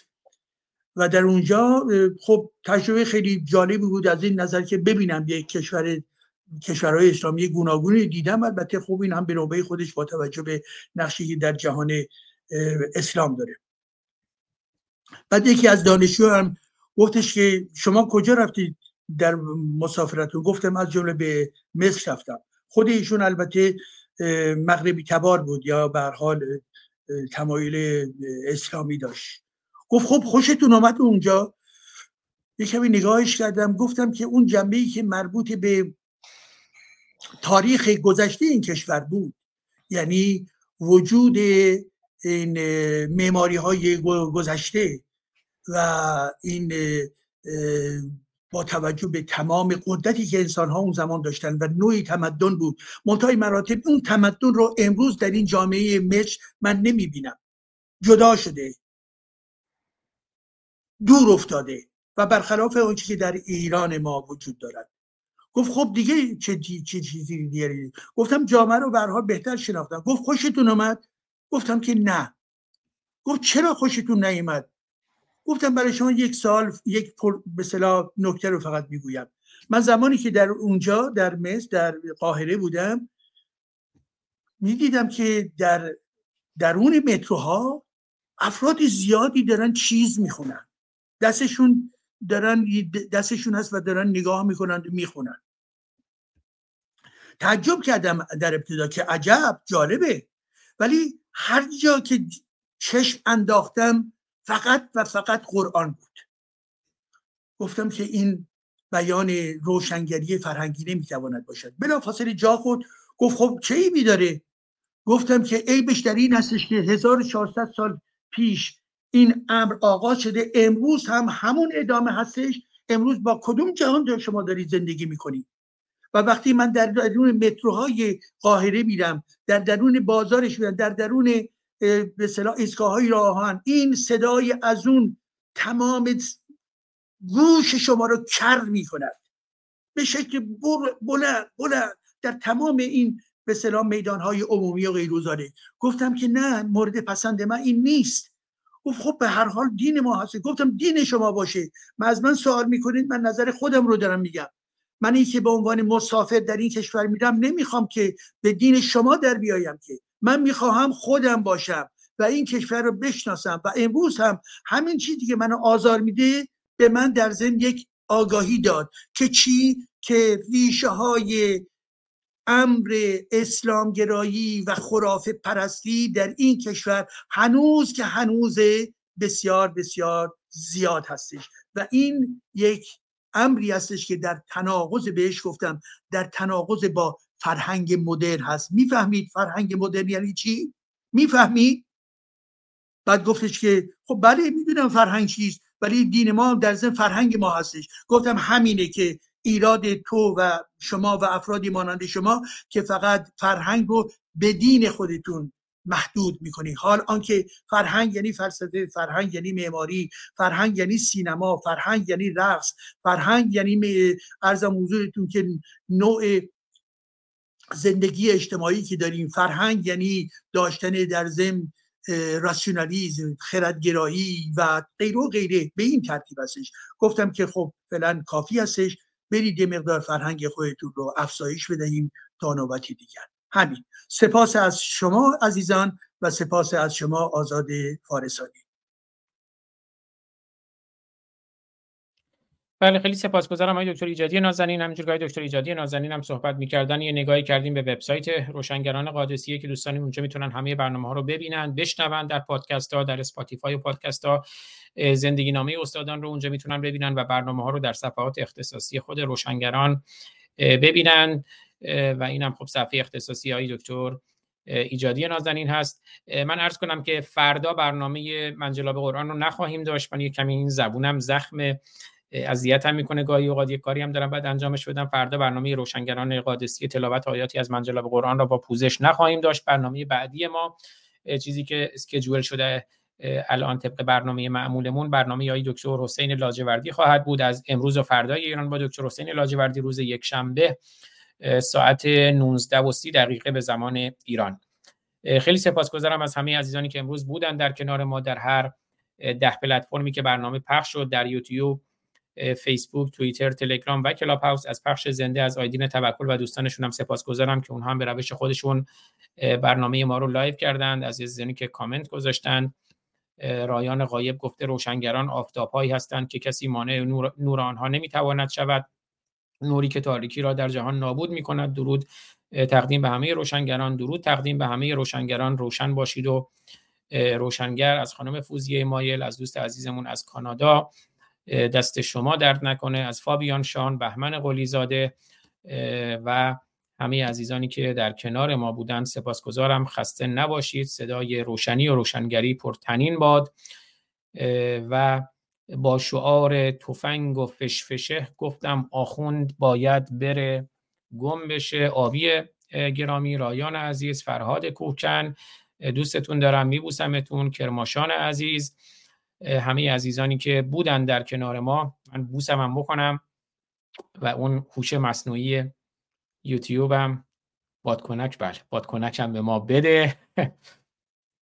اینم دو تا بوس تقدیم به همه شما و این چیزایی هم که ریخت تقدیم به شما با آهنگ از دکتر ایجادی. یک جهان یک ایران سپاسگزارم که همیشه هستند پر انرژی امروز هم نیم ساعت بیشتر از اون قرار ما به ما وقت دادن ازشون سپاسگزارم. در مسیر روشنی و روشنگری همیشه باشید. زنده و پیروز. دوستتون دارم. آقای دکتر ایجادی نازنین میبوسمتون. همه رو دوست دارم میبوسم. آهنگ آوازخون شاهرخ رو میشنویم.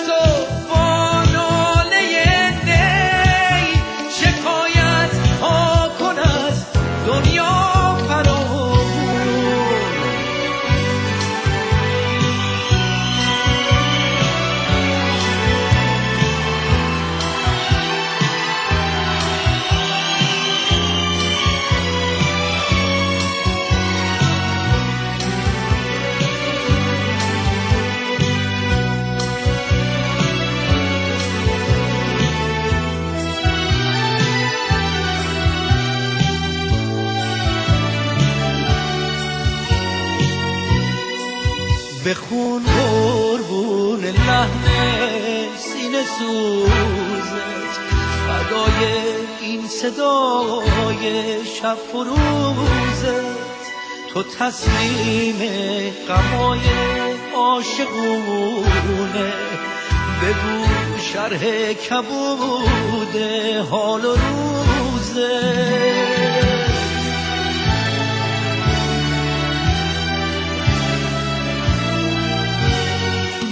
بخون آواز خون با حق حق من.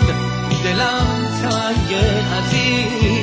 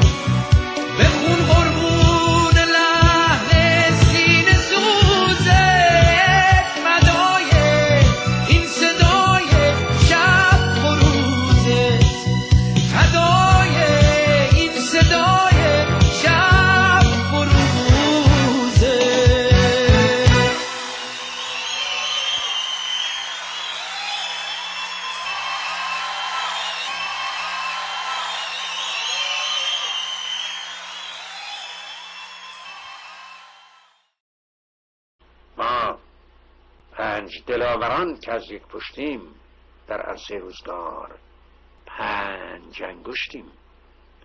گر فرد شویم در نظرها علمیم. یعنی ضعیف و شکست شدنی خواهیم بود. اما بر جمع شویم. بر دهانها مشتیم. پاینده بیرون. ما پنج برادران و خواهران که از یک پشتیم در عرصه روزگار پنج انگشتیم. گر فرد شویم در نظرها علمیم ور جمع شویم بر دهانها مشتیم مشتیم مشتیم.